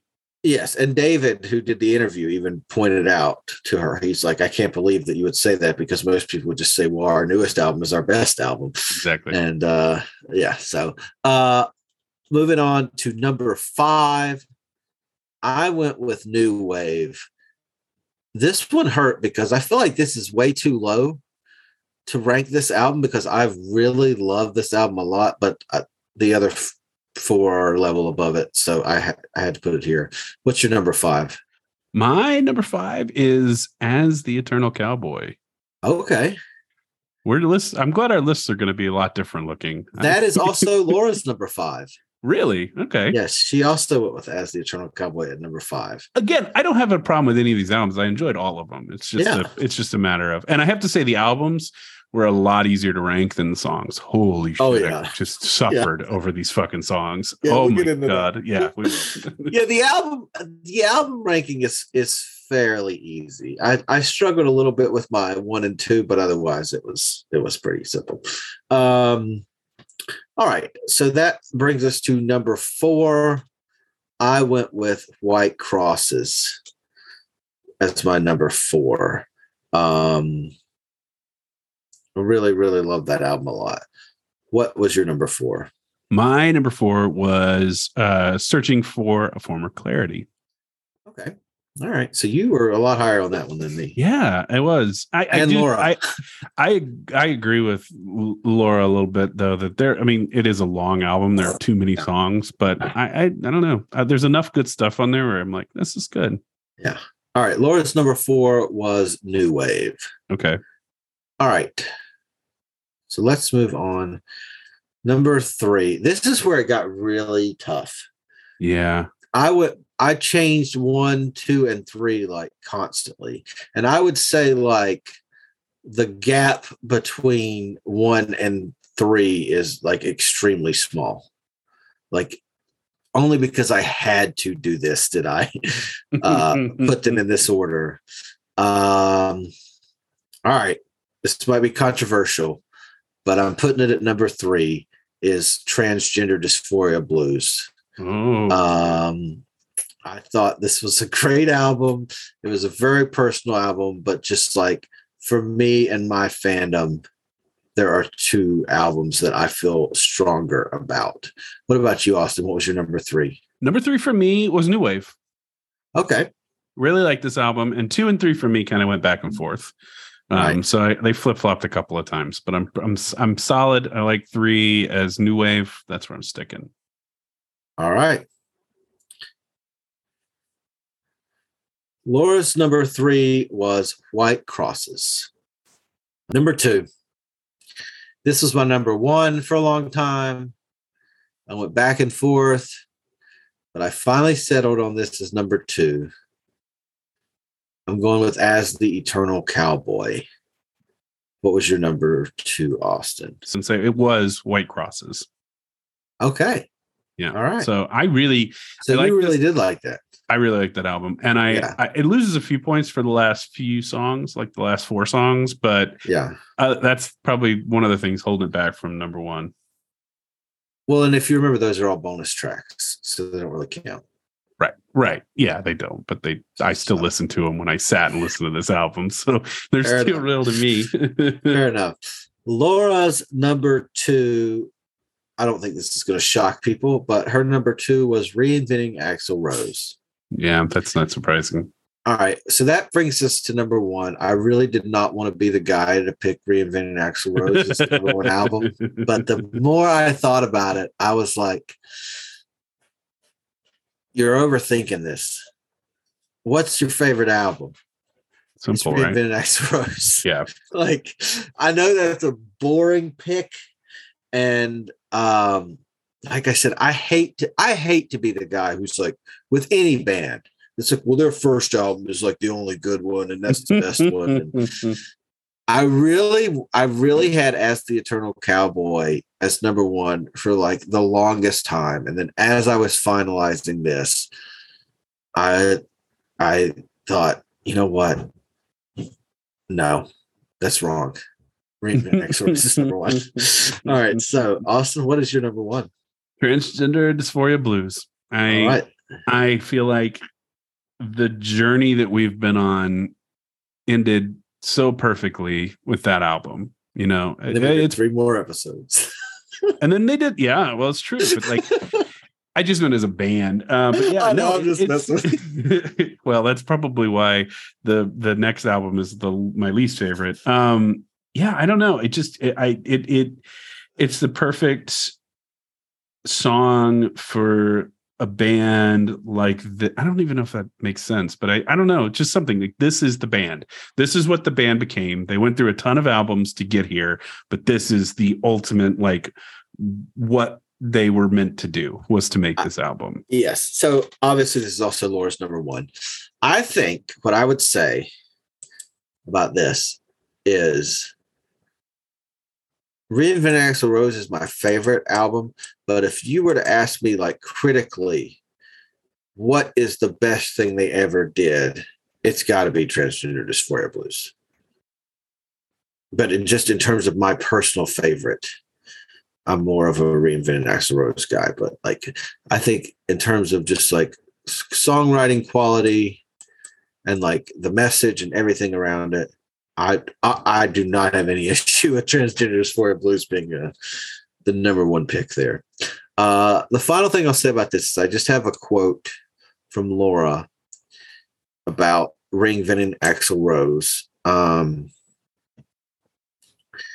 there's a lot of great quotes in the article, and obviously this is a quote about her number two pick instead of her number one pick. But this to me was the most poignant thing she said in the in the whole interview, and this is the last quote we're ever going to read on the show, Austin, unless we do another episode, and then I guess we'll have someone else. For now, this is it. Okay, so essentially, David just asked her, "What do you love about this album, Reinventing Axl Rose?" She says, "The lyrics on that record, I feel really proud of." I don't know what makes something last and change in meaning, but to me, that's the sign of a good song if it has longevity. But the reason it has longevity is because the meaning of it has the ability to change. So when I play Walking is Still Honest, it doesn't resonate the same way as, as it did when I was 17 or 18 or whatever, but it still resonates. I get different meaning from it, and I think about different things when I play it. Yeah. Yeah. And I'm going to be honest, I read that quote, and that's when I changed my my order around. I was like, oh, she's right. She's right. It's time for the main event. The the big the big one, the big thing that we came here to do from the very start, which is pick out our top 10. This is the thing that Duane has done on Twitter for a long time. Yeah, But so I guess I guess people probably don't know about this. Some people because will, for the last year I've been slowing you down. It's taken a, a whole year to do won't. this one. yeah. So uh starting at towards the end of 2020, I started doing these sort of like mini reviews on Twitter where I would like pick out a band and review like not necessarily their entire discography, but everything that was on Spotify. And I would just sort of give like sort of uh, quick one or two paragraph reviews of the album. And then at the end, I would rank all the albums and give my top 10 songs. And when I did that for the first time, I think the Misfits were the first band that I did. It was just Halloween time, and I was like, it was COVID, and I was at work all the time and losing my mind. And I was like, what can I do to distract myself while I'm at work? I, what if I just reviewed every Misfits song? and uh, for whatever reason, like people like were interested in that. Like Yeah. it wasn't a ton of people, but like people read my reviews and like were interested in what I had to say. And like I gained like quite a few followers doing these like reviews. And I think I covered about 25 bands in total. Um and then I was kind of done doing that. And uh, that's when I had the idea to do the podcast because it seemed like, okay, I think there are at least some people who are interested in what I have to say about music for whatever reason. So maybe this, maybe we could actually do this thing. And uh, yeah, that's sort of uh, doing it. yeah so if you ever uh if you ever paid any attention to those twitter reviews that i did thank you so much because it really uh really gave me the courage to um to do this and if you hate this podcast hey you should have been so nice about the uh, fucking music reviews i would have cut it out a long time ago uh also, you hate the podcast and you listen to this episode. We got to talk about a lot of other things going on with you. I don't think any. It's very weird because um, I was talking to someone about this the other day. Um, we don't have a ton of listeners. I mean, not a lot. I don't know the exact number, but it's not a lot of people. But no one has ever said anything negative to me about it. Yeah. Everyone who's ever said, I'm going to check it out, did, and then reported back to me that they liked it. So that really made me feel really good. Um, yeah. Yeah. Well, Uh, here's here's a tip to anybody that wants to do a podcast, right? Sitting down, thinking of a topic, doing research, recording, that's all the easy part. Getting someone to give a fuck and listen is the hardest thing in the world. Period. Yes, Full and I will. I, I I tweeted as much about this a couple weeks ago. I I really understand that first of all, any music podcast is a hard ask. The fact that it is about a, a pretty obscure band that is no longer active, like that is a really tough ask to ask people to listen to two hours of that twice a month. So if you were our, willing, our, to, our episodes go longer than the albums by a big margin. yeah. So like if you were willing to do that, like I I can't tell you uh how much I I truly appreciated any anybody who who listened to this and and reached out to me uh, to tell me that they liked it. Um, it really really meant a lot. There are times where I have been really down about the show and myself, um, and whether I considered it to be a success or not. And certainly last week in my dark time period, I was prepared to come on here and say some pretty negative things. Um, but ultimately, I think it was a success because, like, first of all, I had an idea of something that I wanted to do and then I saw that idea to fruition all the way to the very end. And that almost never happens where I actually do something that I talk about doing. So just that alone is is also like I have made something here that like I do for the most part feel feel like pretty pretty good about. Yeah, me too. Like I um and it'll live on you know i mean And- this thing once we stop it just it'll exist and be out there yeah and so um but the the biggest thing is like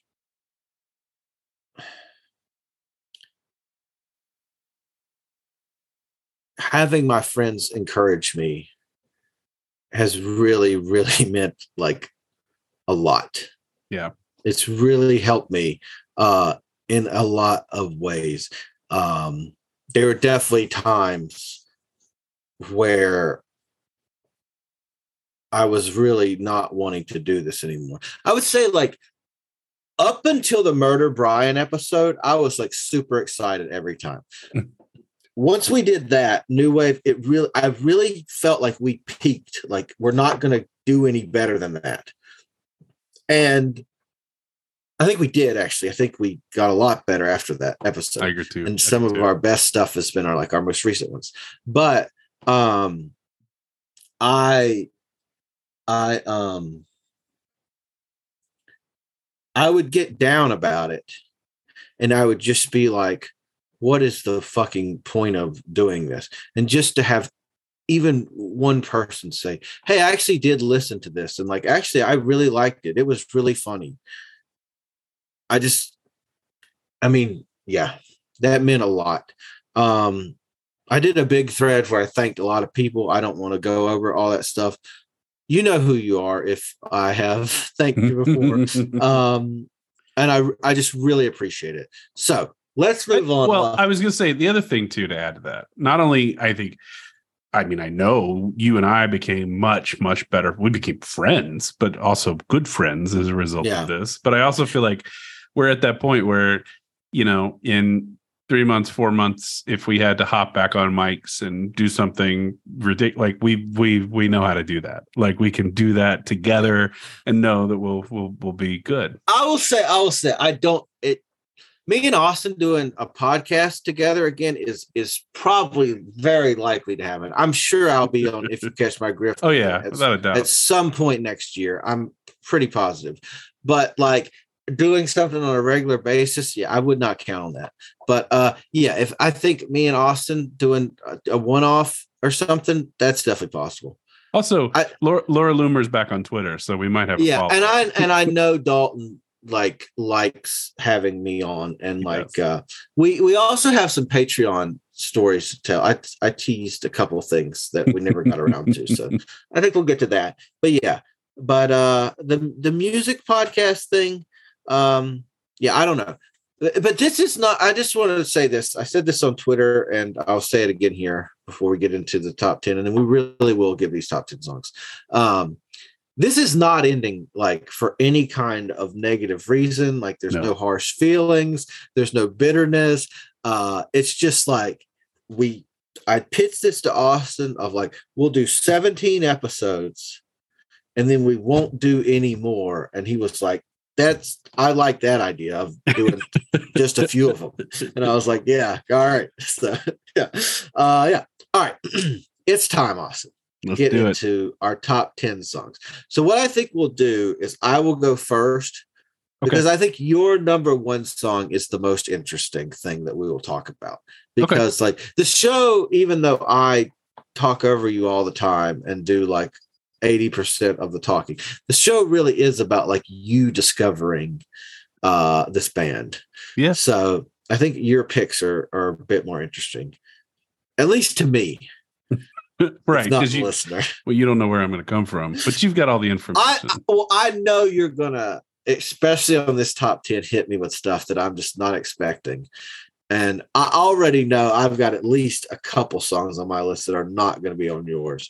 yeah. but I- that's kind of I- what I'm looking forward to. But I think it's possible that our number one is the same. Okay. I, th- I think it's it's there's a chance.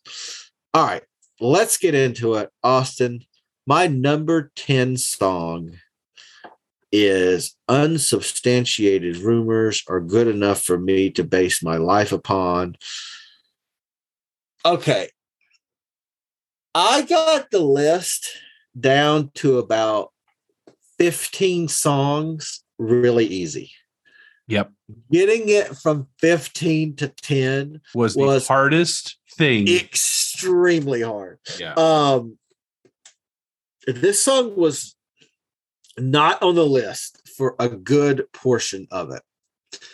But when I got down to like, okay, today is the day I'm going to finalize the list, and then, and then it's going to be locked. And I'm looking at it and I'm like, okay, if I'm talking about my 10 favorite against me songs, if I don't have this song on here, that then it's not accurate. Like, are there better songs? Yes. But if we're talking about like my personal favorites, I gotta put this one on there. I fucking Well, love this song. and I think that that should be clear. Like this is not a judgment of hey, these are the best songs. These are our favorite songs. Well, I I mean, I think no, I think my list is the definitive. These are the 10 best course you. If you disagree with this, then I mean And you don't know what you're talking about. Yeah, Well, yeah. I clearly don't know what I'm talking about. It's not my number 10. All right, what's your number 10? my number 10 is Walking is Still Honest. Okay. All right. Far and away are my favorite song on Reinventing Axl Rose Okay. All right. because we know how I feel about pints of Guinness. Let's- all right. All right. My number nine is going to be a controversial pick. We did the searching for a former clarity episode. I picked Unprotected Sex with Multiple Partners as my best song. And I'm going to just say right now, I don't know what the fuck I was thinking with that. That's like the third best song on that album. I just, I don't, I was thinking about that. I was just like, well, what, what was going on on that day? That that's what I decided. So so that's not my number nine song. My number nine song is a song from that album that is not that song. So this song actually ranks higher than what I felt was the best song on the album. Uh, so I am Which going is fine. I'm going to go with another uh, personal favorite here uh, for a pick, and I'm going with "Pretty Girls," the mover. Ooh, okay. Uh, just the lyrics to that one have always really stuck with me. Anybody who knows my approach to uh, dating and that kind of thing uh, knows I highly relate to that song. Uh, what's your number nine, Austin? number nine, and I think this was my my it was one of my favorites from White Crosses, but uh I really like Spanish Moss. Okay, all right. You know, there's a killer song, it's catchy. I will say this though, and and I don't know if this is gonna fuck up the order. I I do have a bonus song that doesn't count. It's from Heartbreaks. I would put Random Hearts, maybe Okay. top five, easily actually top five. But I can't put it on there. So yeah. So here's Oh, the- you you is- oh you can because I put mine. I put Oh, you did? Oh, well, Yeah. fuck. I messed it all up. Then I have a top 11. I'm just going to, I'll shove it in somewhere. Damn it. All right. I'd probably take Spanish Moss off the list and put uh, Random Hearts on there. Okay, I'll let you do that. I just don't know where I'd put it because I haven't thought about it. But there we go. Okay. Messy Well, could be- Nine. All right. Yeah. All right. Leave all that in. I'm a, it's a yeah, yeah, that's fine. That's fine. Uh let's move on. I think you got a little confused there about what was eligible to be picked. I just So that- figured solo stuff wasn't, but I went through everything else. Well, like I said that if we talked about it on the show, it was eligible to go. all right. Well, I just, I didn't remember that because I don't remember Okay. anything. All right. Anyway, it's no big deal. Let's move on to number eight.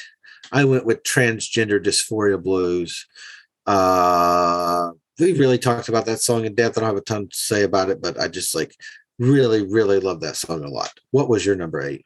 My number eight for me was because of the shame. Another one off of White Crosses. All right. And My and I will say these all mixed like these jumped in positions and, and all uh, like all the way up until we started recording. So if you ask me tomorrow, this may be different. Okay, my number seven. I know you don't have this one on your list. Is uh, pints of Guinness make you strong? um, this was higher for a while, but uh, I really, st- I really started thinking about like what the top five is and what belongs in the top five. I thought this was just below top five, but like, yeah, man, I just think you're out of your fucking mind. And if you ask like 99.9% of Against Me fans, like what one of their best songs is, if not like what is your favorite song, Right. people, most people are going to say this. But they also like again, they I mean, most fans have been following this band for a long time, right? Where you're not you're not getting a whole lot of new. You are there are new against me fans, but I'm like, I, I think coming from a different place, I don't know. Maybe I'm just full of myself, and I think I have a unique perspective because I've never heard this band until this year. But maybe I'm wrong. I, I feel I feel like if you've never heard Queen before and you went and explored their discography, you would go, Yeah, another one bites the dust is like one of their best songs. So like it would just be obvious. It wouldn't matter when you heard it. okay, that's fair. That's a fair point. I just, yeah, I'll just. I guess I'm just gonna sit here on my wrongness. What number were we at? okay. What is your number seven? Uh, number seven is Miami. Okay. All right. That is both Conrad and Dalton's favorite song. That's a good song. Both of them fun- said that that was their favorite, um, or one of their favorites. They both had two favorites, but that was on both of their list. Yeah, that's a good one. All right. My number six is one that you have already mentioned. One of my all-time favorite songs, because of the shame. It's a good song. Really good. song. Again, that is another one that we went super in depth on. So I really don't want to retread too much, but like, Sad yeah, boy man, song. yeah, just just like, yeah, one of my all-time favorite songs. It's a good song. It's a really good right. song. Could have been What's higher, maybe, but no, that's just where I put it. I mean, I had it as high as like number three at one time. But uh what was your number six, Austin? My number six was or is New Wave. Okay. The I'll song New. Wave off the Yeah. album New Wave. All right, I will take that. Catchy. It's Um, a good. It's a good side one, track one. Like a, what a what a great song to lead an album off. Sure. And that is one thing that we talked about on pretty much every episode. Is like they almost every time nail it with the opener. Yeah, yeah. Let's move on to my number five song. Five. This was a tough one. Um, this is one of my personal favorite songs. I had this as, as number two for a long time. Um, but I decided to put it number five because I think the the four songs that I picked are better than this one. It is not an Against Me song. It is from the Heartburns EP, and it's Harsh Realms. A perfect song, just in general. Love it. What was your number five? Five for me. Uh, anthem song. Really loved it. Would would if if Against Me or Laura Jane went on tour, I would absolutely check them out. And for the to to sing this song is uh, True Trans Soul Rebel. Loved it. Okay. All right. Fantastic song. Okay. My number four. Uh, obviously, this song holds a special place in my heart. Uh, it's Baby, I'm an Anarchist, which, um, as we talked about before on the episode, and then we talked about earlier on this episode, but I'll just bring it up one last time here, is a song that uh, Laura Jane Grace pulled me on stage and let me sing with her when I saw them in 2010, which up until this year was the greatest thing that's ever happened to me at a concert. But I, I don't know if I've ever mentioned this before, Austin. But earlier, earlier this year, I went to see a band called Apes of the State. I don't know if you've heard of them. Uh, they're they're sort of like an emo folk punk hybrid. They Uh, never wrote me back. maybe people, maybe people should check them out. Um, but I actually went to their show, and you're not going to believe this. Is I saw a dog there. No fucking way. Get out of here. Yeah, yeah, that's true.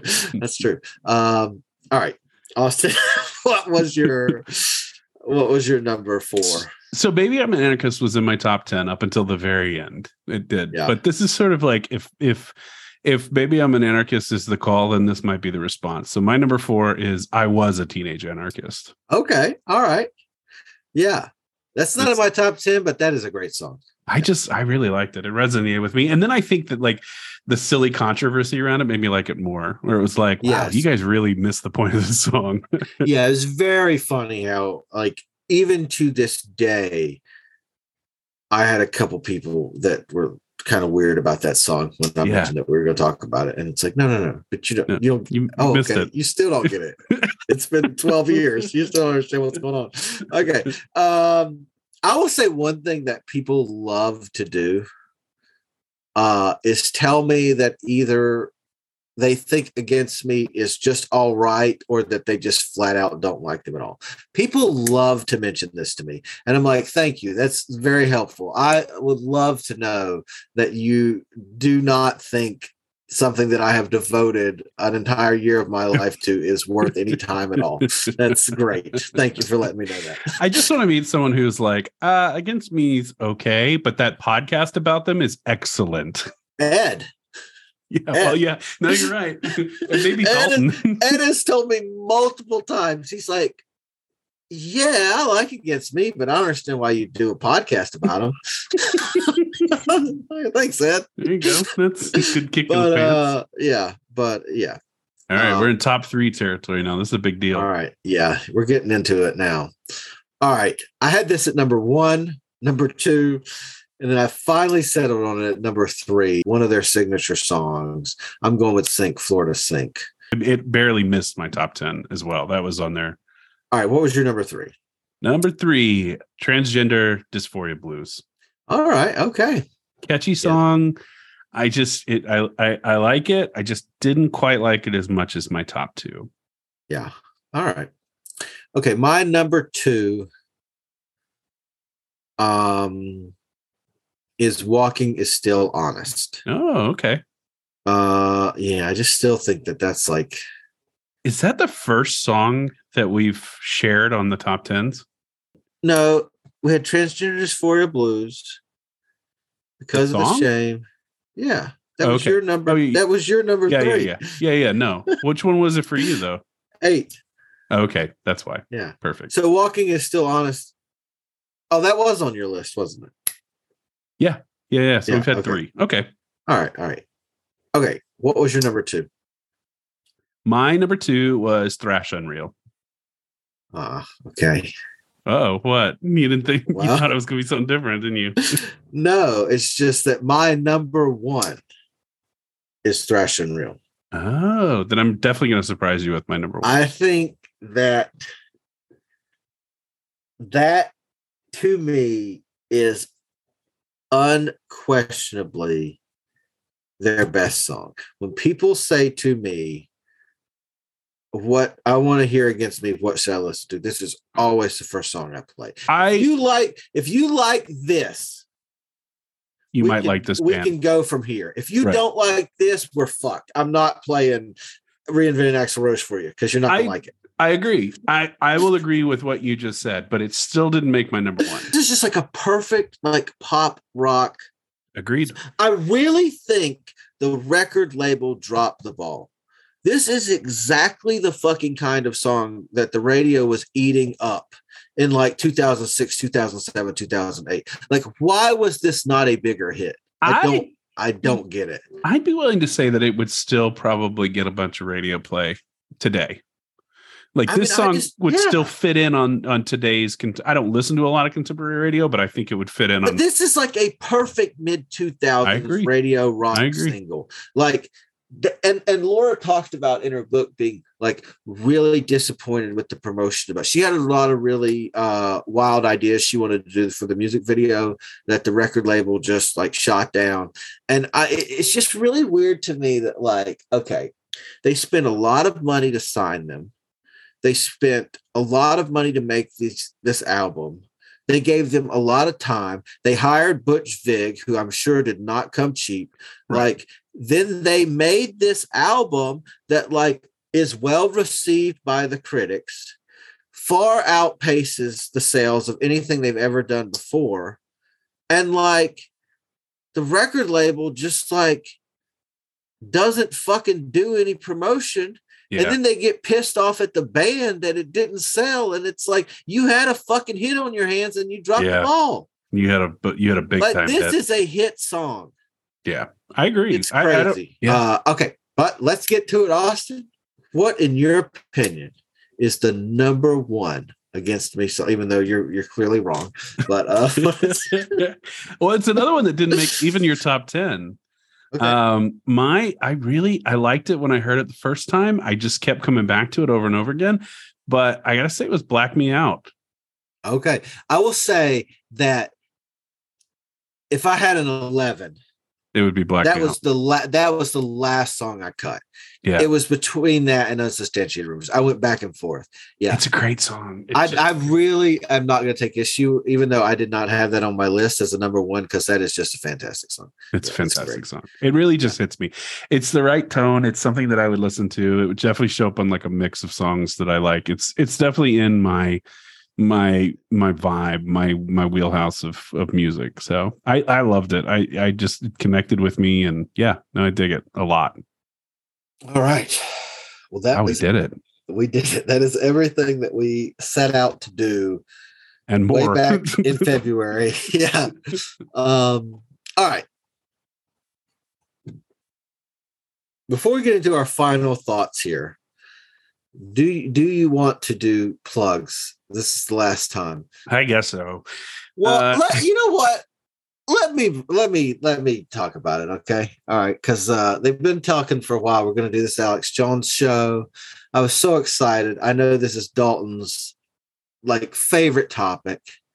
Couldn't wait. Pops up on my feed here, Oh no, I know what you're and I see that Austin has booked a guest that doesn't like me. Me and this guy got heat, Austin. I didn't know. I'm just messing. Had I known, I would have invited him to this show. Yeah. Work it out. no, I, I don't think he doesn't like me. I just, well, no, I think it's safe to say he doesn't like me. He got he got mad at me about some stuff that I don't think he was totally out of line to be upset about me about, but I was just kind of making some dumb jokes, and No, I think he took it seriously. That cracked me But up. um, yeah, um, Yeah, I didn't know that until after the fact. The episode dropped, and you you and you and Dalton were texting, and then sent me a screenshot, and I was like, "Oh, well, that's fun." I knew Dalton was going to go like, "What? What?" But uh, anyway, we'll leave that in. He's never going to hear this. Um, I don't care anymore. We're, might as well burn every bridge. We're fucking done anyway. Twitter beefs are funny too, just in general. Yeah. Yes, and I've had many. I, I, I mean, I'm, I'm still kind of annoying on Twitter, but I used to be very annoying. Like when I had no followers, I would just say anything and like did not give a shit. But uh, one time I was talking to some people, and um, I was going like, uh, no, you know, like I'm pretty, I'm pretty, uh, I'm pretty well liked on Twitter. And Conrad goes, You're blocked by over 300 people. Now, I don't know how she knows that number. I think that's probably accurate. That's amazing. I'd be happy about that. I discover people all the time that I'm blocked by that, I, and I just No don't know why. why. but I'm sure I it was my fault. Um, if Oh, you man. did want to follow me on Twitter, uh, you could do that at Age of the Fever. And where are you on Twitter, Austin? I am back on Twitter at Grift Daddy, and I will stay there until the place burns. Also think that I didn't let you do your plug. I don't think you ever mentioned the name of your podcast or where people could find it or anything of like. I think they've gathered it at this point.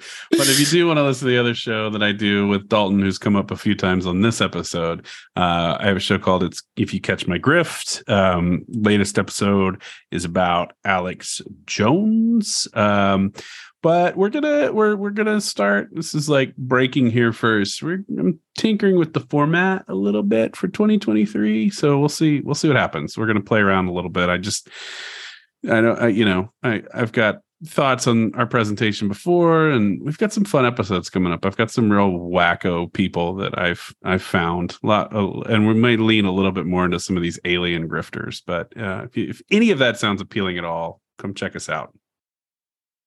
All right, yeah, yeah. I mean, definitely a show that I'm a fan of. That's how why I picked Austin to do this. I knew that he would be good at it.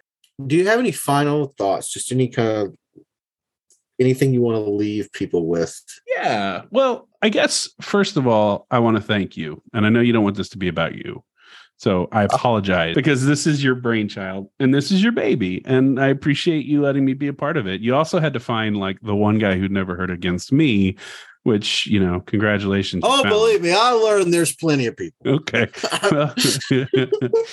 um yeah no this has been honestly it's been a ton of fun i uh, do have a, a new respect for this band because you know i'd say they're still a new band uh they completely obliterated my spotify year end stuff um but for, honestly this is this is a group that i think is going to stay with me for a while and i wasn't sure how that was going to happen the first episode we recorded we were like well if I hate the band. It's going to be a real quick podcast. But luckily that didn't happen. And Duane knows my musical taste enough where he was like, I think you might like this. And he's usually right when he says that to me. Pretty much every act except maybe Waxahatchee. Uh, I was like, yeah, I get I get into this. but yeah, no, I just I just if if you haven't checked out the band at this point, I'm not sure what you're doing, but uh thank you, Duane. This has been a lot of fun. And yeah, I, and check out her sister's band too. Swear. Oh, you you're talking about it again. That's all I got. I'm done. All right. Um, yeah, man. I really have had a lot of fun doing this. And um it has helped build my confidence in in a lot of ways. Um so who knows? Maybe in the future in the future I'll do something else, but I'm going to tell you it's not going to be anytime soon.